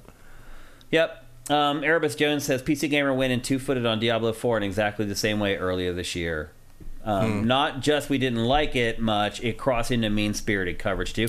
And that is where you cross the line. Yeah, the PC gamer stuff on Starfield has That's been like bad editorial. awful. Nothing should ever, nothing you guys ever watch or read on a website, on YouTube, whatever, should ever make you think that person is mean spirited. Like it, it's like the some of the st- some of the headlines. I mean, I wasn't reading them obviously, but some of the headlines on the tweets were like, it was shit I would expect from like one of those stupid like racist YouTube clickbait Right. rage guys. That's embarrassing. It was awful. Yeah. Well, maybe that explains why they didn't get code.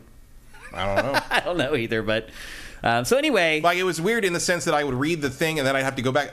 PC gamers said that. Is, yeah, because they have a pretty good reputation Yeah. generally. Yeah, And also, they, I'm surprised In my that. head, I mean, I know they've been around forever, and I probably have my own preconceptions, having read them back in the '90s and beyond. Mm-hmm. Yeah. But like, they're kind of pretty dry. Like, Yeah, just yeah, sort of they like they're pretty saucy like straightforward, and I'm just like, Yeah. what the hell is this? Like, It is weird. Yep.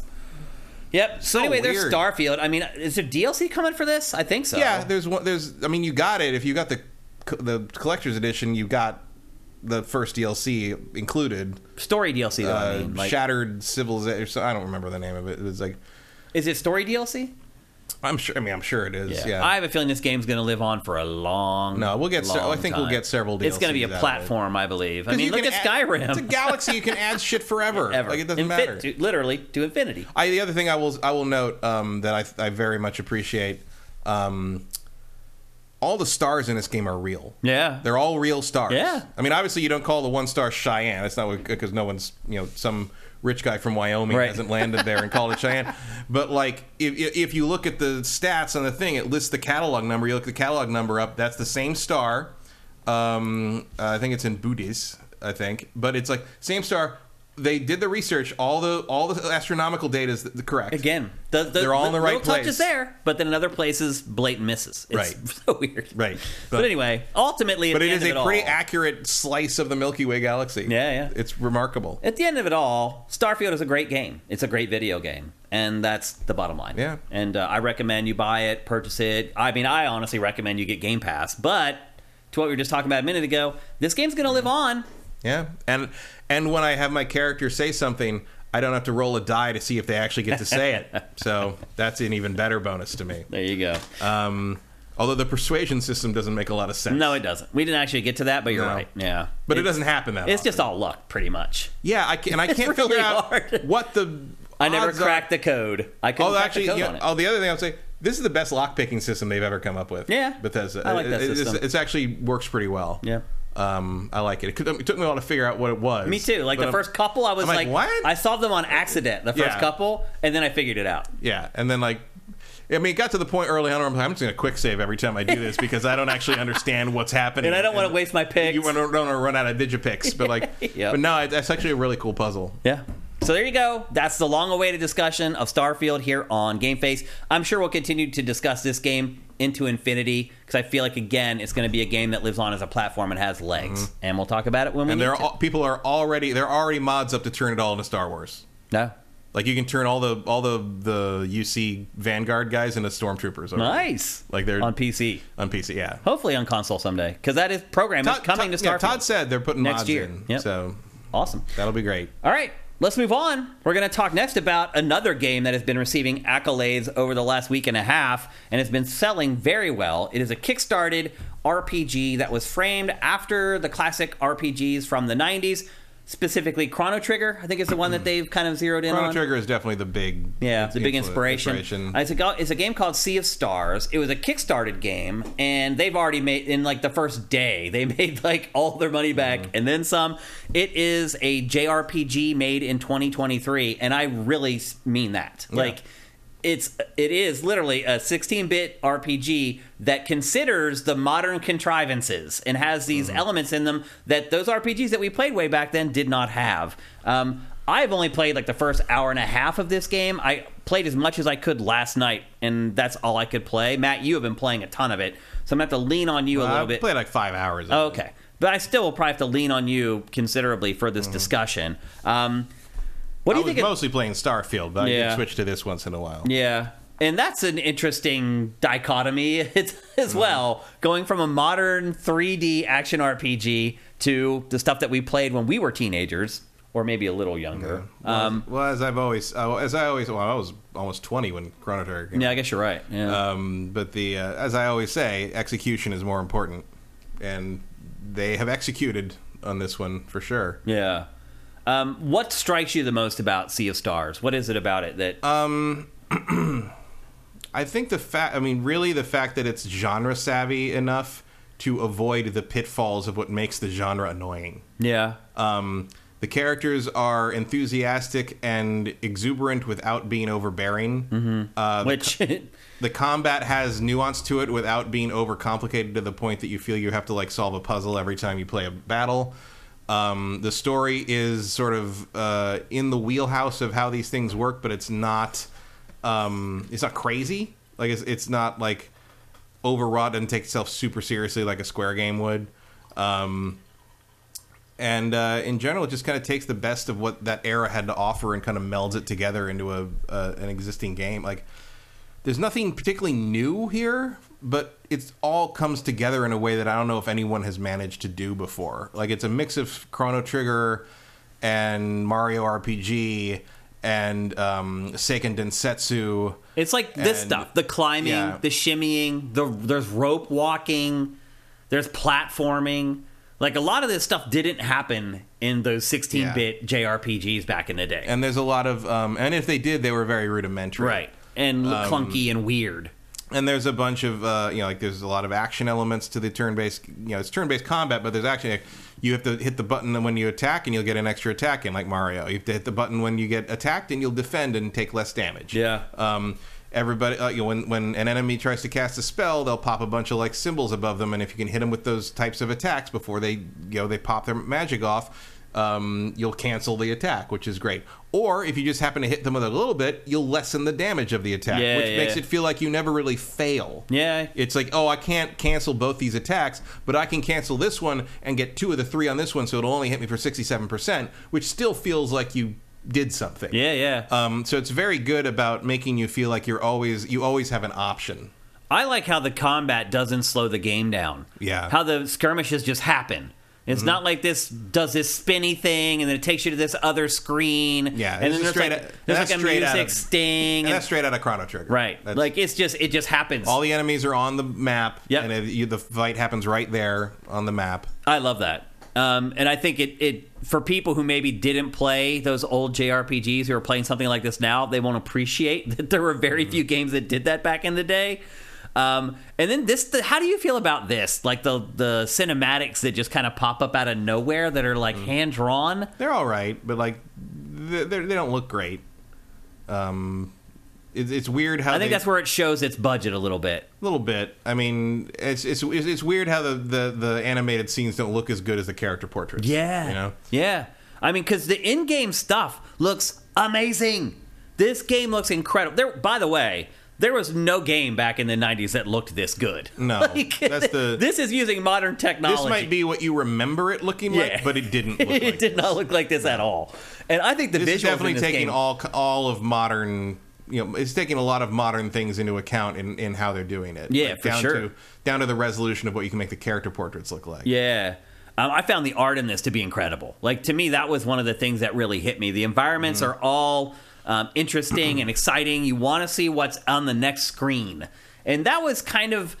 That's something about those old games that I feel like modern games have lost. One, one that thing that, that old games had that modern games have lost is how they got look. They looked better as the game went on. Like the earlier levels were always very rudimentary, and then they always saved like the best looking levels for like the last few levels. I feel like games don't really do that anymore. well because they learned that only about 20% of people Never make it there, so yeah. they, don't want, they, they front load it with the good stuff But right, but the other idea is that like as long as it's good enough to get them started, like it compels you. It should compel you to keep playing. But you're Yeah. right, that has not happened over time. But the worst example being God of War 3 which never gets better than its opening fight Yeah, you're right, actually. Um, and then these old games where you couldn't see like what's next, like making it to that next screen. Like games don't really do that anymore. Like this game, everything looks so good and everything is so interesting that you can't wait to get to that next doorway that pans over to see that next area. Like it was just. Again, I only played this for an hour, but the fe- the amount of feels that I had that took me back to those days, it was just like one after another after another. Well, And they do a good job with that and the graphics and the music and Yep. sort of the pacing of it. I, there's an element of um, there's a because a lot of it is not actually a direct analog to like the way they would do it back in the day because the back in the day stuff was way clunkier most of the time. Yeah. there's a reason Chrono Trigger's held up because it's one of like the few that isn't. Yeah. um, and. It, it does. This game does bring to mind a, a thing that I've seen people describe stuff like synthwave and retro vaporwave as, which is uh, nostalgia for something that never happened. yeah, And this game is like that. It's like this game panders to the nostalgia for things that you think how they Yeah. were and not how they really were. It's a which is actually how you need to do it. it's a feeling. That's the smarter Yeah. way to do It's it. Mm-hmm. not something specific. It's a feeling. Like synthwave. Like synthwave in the '80s was just top forty. right. And if you listen to synthwave now and go back and listen to like Madonna, get into the Oh, it groove, doesn't sound like it. There's it's- nothing from the 80s that sounds like No, that. no. It's just it's just a concept. It's it's, It's the um, spirit of it. It's It- the concept of like you know, home is not a place; it's a time. right? Yeah, and you have to capture that what people think that time feels like, not what it really felt like. yeah.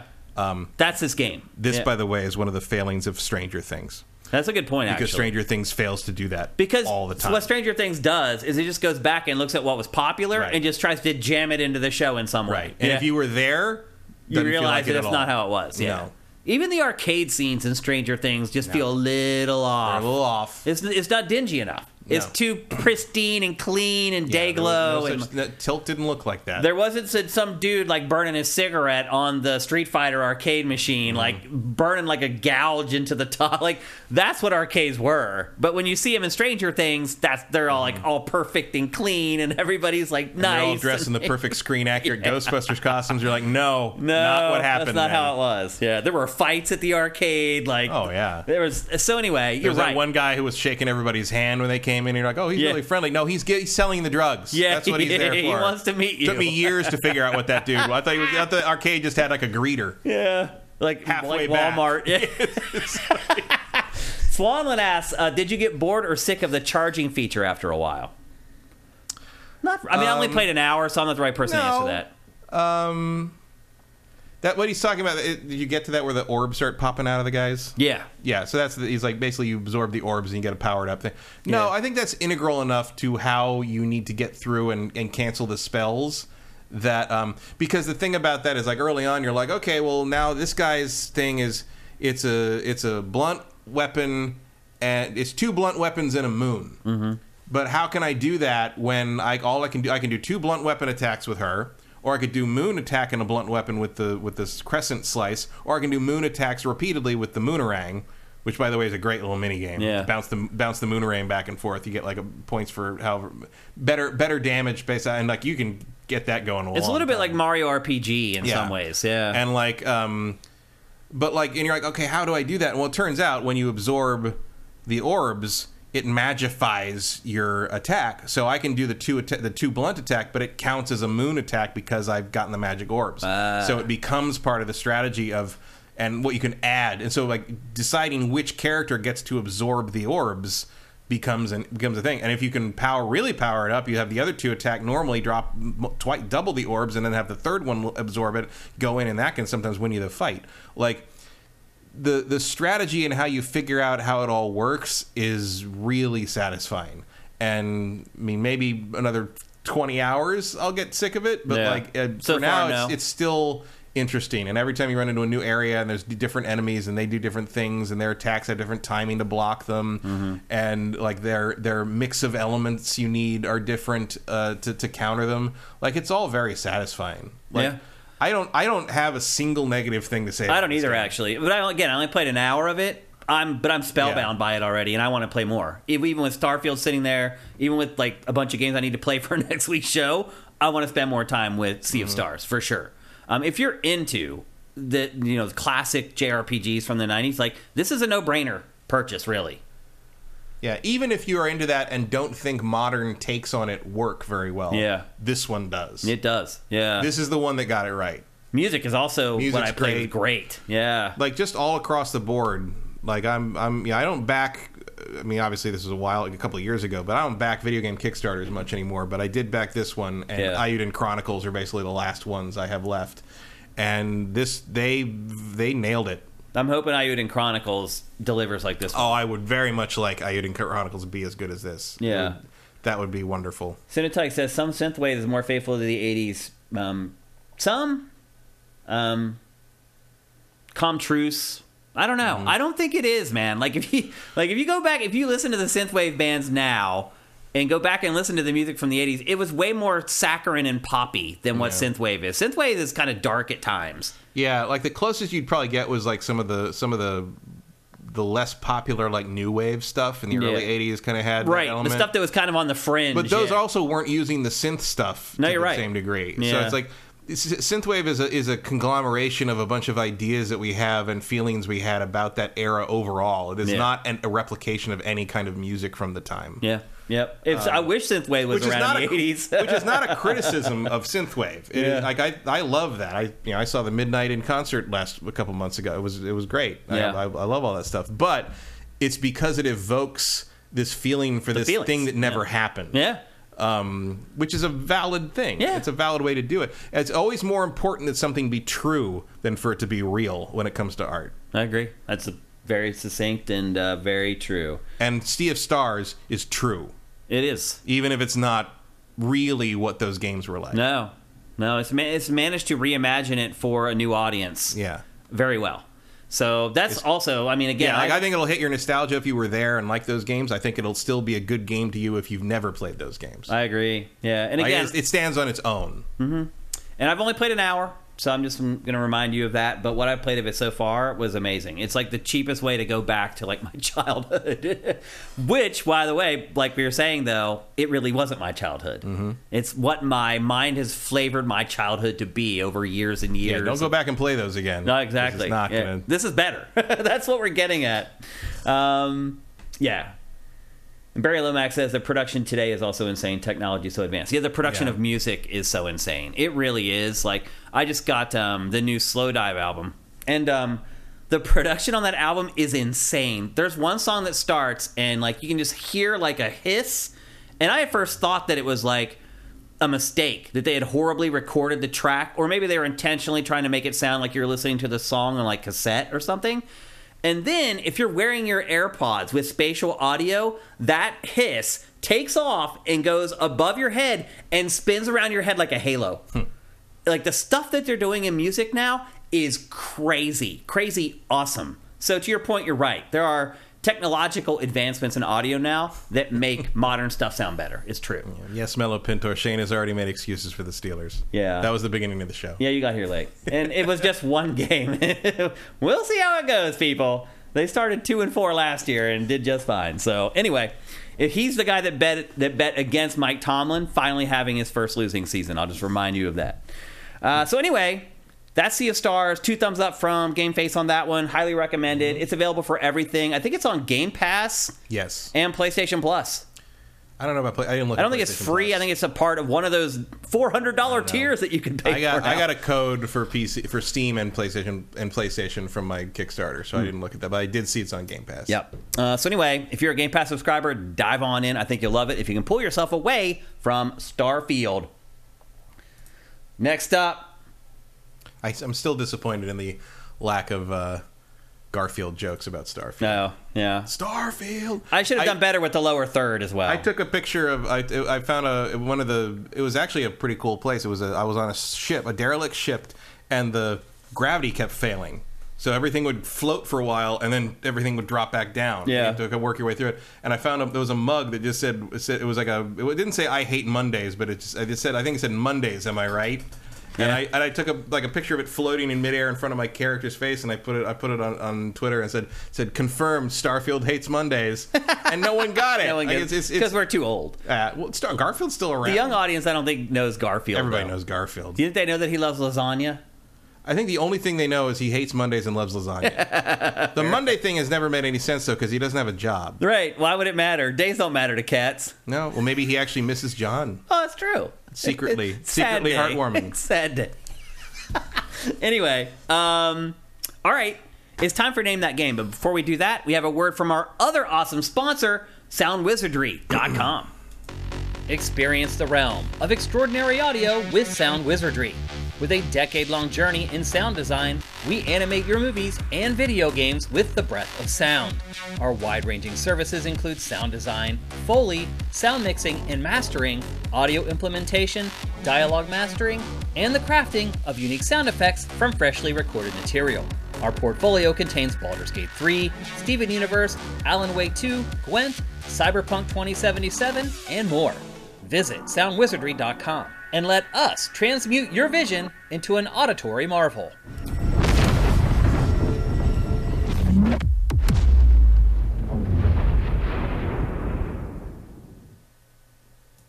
A big thanks to soundwizardry.com for supporting GameFace and Shifted.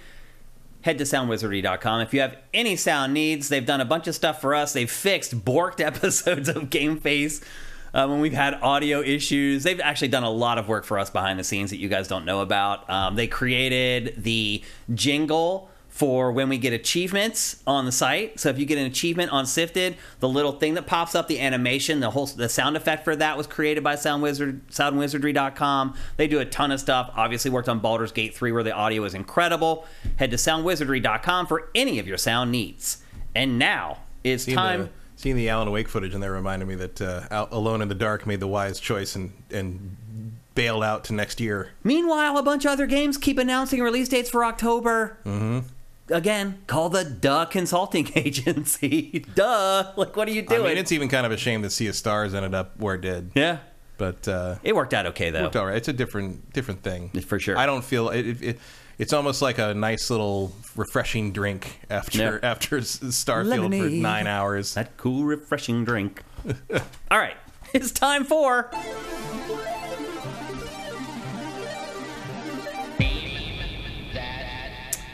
Okay, I'm just going to go out on a limb right now. And I'm going to say we're going to make it to at least the third image in today's Name That Game. At least the third. And I think this might be the first one in a long time that it takes to the fifth image for you guys to get it. I could be wrong. I'm wrong about you guys all the time. You literally blow my mind every week. I don't know why I even bother saying stuff like this anymore, but I'm pretty confident that this one will at least make it to the third image, but we'll see. Uh, name that game is very simple. I show you five screenshots. You try to name the game that those screenshots are from before Matt Keil. There's a couple things to do or think of before you play. If you won already this year, do not play. If you will not play a PC game or you don't have a friend who will play a PC game, please do not play. And the third thing is the chat is on slow mode, slow mode, which means you can only put in one chat comment per 60 seconds. So do not spam the chat with a bunch of random game names hoping you get it right. You never will get it right. Matt, have you ever thought about like if people like sit at home and just try to type in random codes into like PSN and Xbox to see if they can just guess codes? Probably. Do you think you could do it? I don't know. I don't know. I think PlayStation not. codes you might be able to because there's only what nine letters or numbers or whatever. They're, the codes aren't as long for PlayStation. Yeah, I don't know. I mean, it's still a lot of combinations. It is, but it I'm, seems I'm like sure there's like nine year old kids with no money that just do just that. sitting all there day. all day punching in codes. Anyway, uh, those are the rules for name that game. They're pretty simple. Um, we have five images to get through, and we're just about to show you the first one. Are you ready to go, Matt? Sure. Even, All right. even though there's a cat in the way. Yeah. Oh, that's right. The kid Luna's trying to give you a handicap so you can't see the screenshots. All right, here we go. Here's the first image for name that game and go.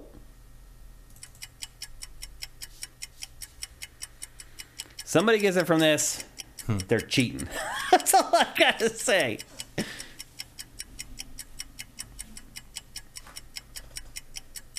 See if we got any guesses. Watch Dogs, no.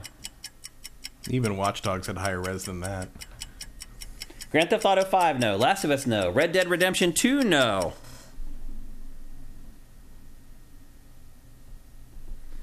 Um, I know what it is, but I won't say it. The title ends. Uh, you shouldn't even say that. Watch Dogs 2, no. Baldur's Gate, no. Dishonored. no, it's not Dishonored. and by the way, Ashes in the Hourglass is wrong, so don't take his uh, his advice. He may be just trying to throw you off of the scent. Um, okay, I think that's the last guess. I didn't think anybody would get it from this first one, and nobody did. And here is image two. That's a much better hint. Infamous, no. Deus Ex Mankind Divided, no. From Sergio Prossi. Black Flag, no. Saints Row, no. Spider Man, no. That's a good guess. GTA 4, no. That's a good guess. Barry Lemax says, I heard that, Luna. Spider Man, no. Call of Duty Warzone, no. Mirror's Edge, no. Battlefield 3, no. Dying Light, no. Yakuza, no. Yakuza's never had a vista like that. No. Dying Light, no. Modern Warfare, no. Uh, Ghost Recon Breakpoint. Nope. Uh, Just Cause 3, no. Flight Simulator, no. That's a pretty good guess, though. Matrix Demo, no. Another good guess. Call of Duty Warzone, nope. I can see why, because that one trailer, everything's on the rooftops. Oh! Wow. He got it. Ashes in the Hourglass ended up getting it, which is bizarre. That didn't end in ER. Yeah. What is going on here, Ashes in the or? Hourglass? well, it didn't make it to the third image. I don't know how he got it. That's kind of crazy. That's the only Battlefield I've never played. Yeah, that's why nobody played it. That's why I figured nobody would ever get it. Like, I really thought nobody was going to get this one. I thought it would go all the way to five, and I'd have to tell you guys what the game was. And I, so I'm, I'm curious how he thought. Where, where's the ED? Like, this is such a weird name that game. Maybe he forgot the L in Battlefield. Battlefield. Battlefield. Yeah. Uh, and Mellow Pintor says, I was never going to get that. Nobody played the game. Yeah, it's totally true. I can't believe that Ashes in the Hourglass got it. Sneaky says, it's the only Battlefield I've played. Amazing. Man doesn't know about like basic Wow. video game stuff, but he's played this Battlefield. That's bizarre, How? Ashes. I don't know how he got it. Anyway, here's the last three screenshots. There's one. That's number three. And I thought somebody might get it from that. And then number four shows the destruction in the game, which should have mm-hmm. driven people to Battlefield. And then they think about the other screenshots, and then maybe they get Hardline. And then here's the fifth one, which actually shows like the masked enemies, which was a big part of Hardline, and blah, blah, blah. So, anyway, another round of applause for Ashes in the Hourglass. I'm going to assume you didn't cheat. I don't know how you got it, but I'm going to assume you did not cheat. Um, and as usual, uh, to collect your free game, Ashes, just uh, send us a DM. You can do it here on Twitch at twitch.tv slash Shifted Games. You can do it on Twitter. I'm at Dinferno. Or to Shifted on Twitter at Shifted Games. Or you can send me a DM on Shifted where I am at Shane. Any of those will work. And I'll get back to you and get you your free code. Congratulations once again. And we do have about 10 minutes for Q&A if you guys are interested. Um, as always, uh, put your questions at Shifted Games so we can pluck them out of the rest of the conversation. And we already have a smorgasbord of some questions already. Um, I think I saw Vincent ask one. Yeah. Thoughts on Unity trying to bankrupt indie devs? That's funny because Matt asked me why it wasn't on the rundown before the show today. Um, and I just told him that I just thought it was too in the weeds, and I didn't think our audience, even our audience, would want to uh, would want to hear about it. I So mean, it's basically another like what? Just How? really dumb. That's, How that's my that first happen? thought is just dumb. Like why and dumb. Like They, they just should shot they should themselves in the remove. Riccitiello for that. Yeah. I mean, It's- somebody it's should get fired. Unbelievably stupid. Because it literally may have just killed their business. Even Yeah. just someone talking about it, it's like too late now. You can't put like the, the, mid and lo- the mid and small level publishers are never going to touch Unity again. It's crazy. because they're going to be a word that's going to happen again. Uh, again, contact the Duck Consulting Agency or just email Shane at shifted.net. Give me 500 bucks and I'll keep you from making the dumbest mistake of your life. It's crazy. I, I don't know. It, uh, I have no idea why it would do that. Unless it was just struggling so horribly financially, which it wasn't, though. Like, by all accounts, it was doing fine financially. So I don't know what was going on there. It was a dumb move, and it Probably literally, greed. probably just greed.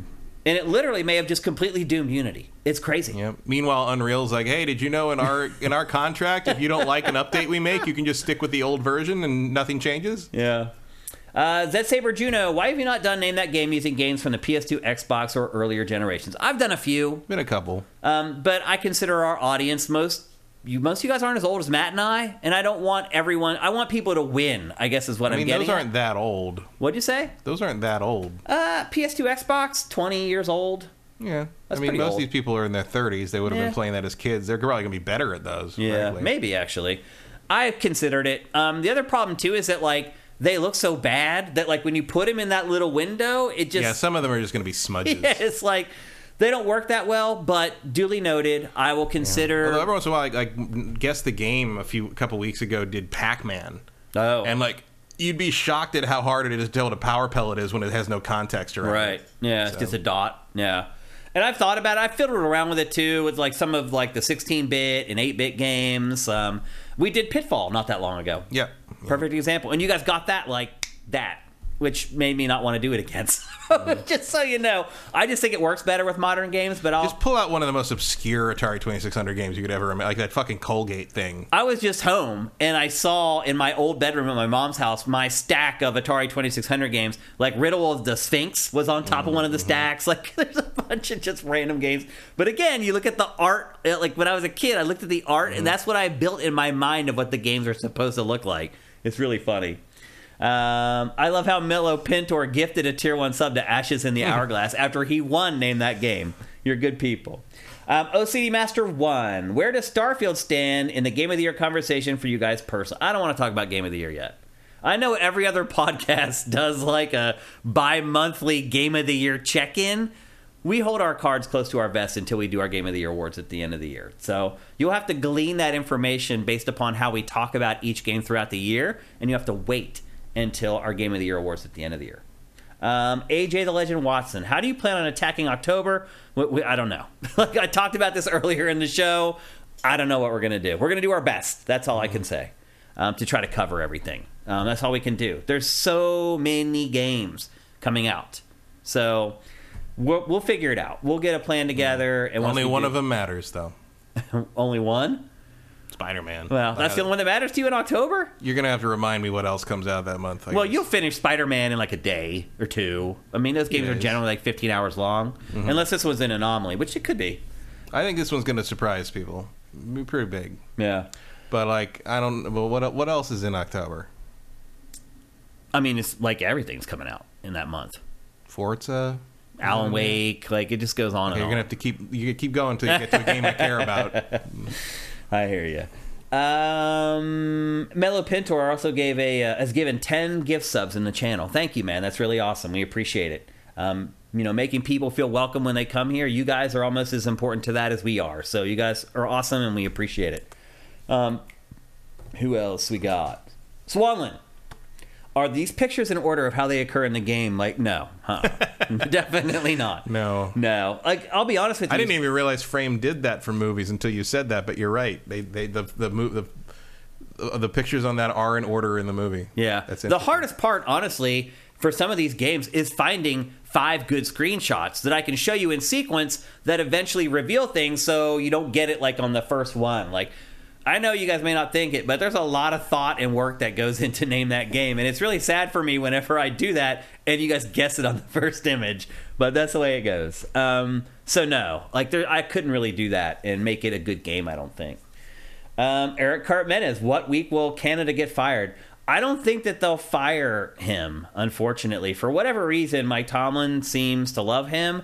And the Steelers, heart, I don't know if they've ever fired a coach midseason, ever, in like the, the franchise's entire history. So I don't think they'll fire him. I think they'll just ride it out, or they'll keep him on the team, and someone else on the team will actually start calling the plays, and they'll just make it look like he's still calling the plays. That's just not how the Steelers operate, for better or worse.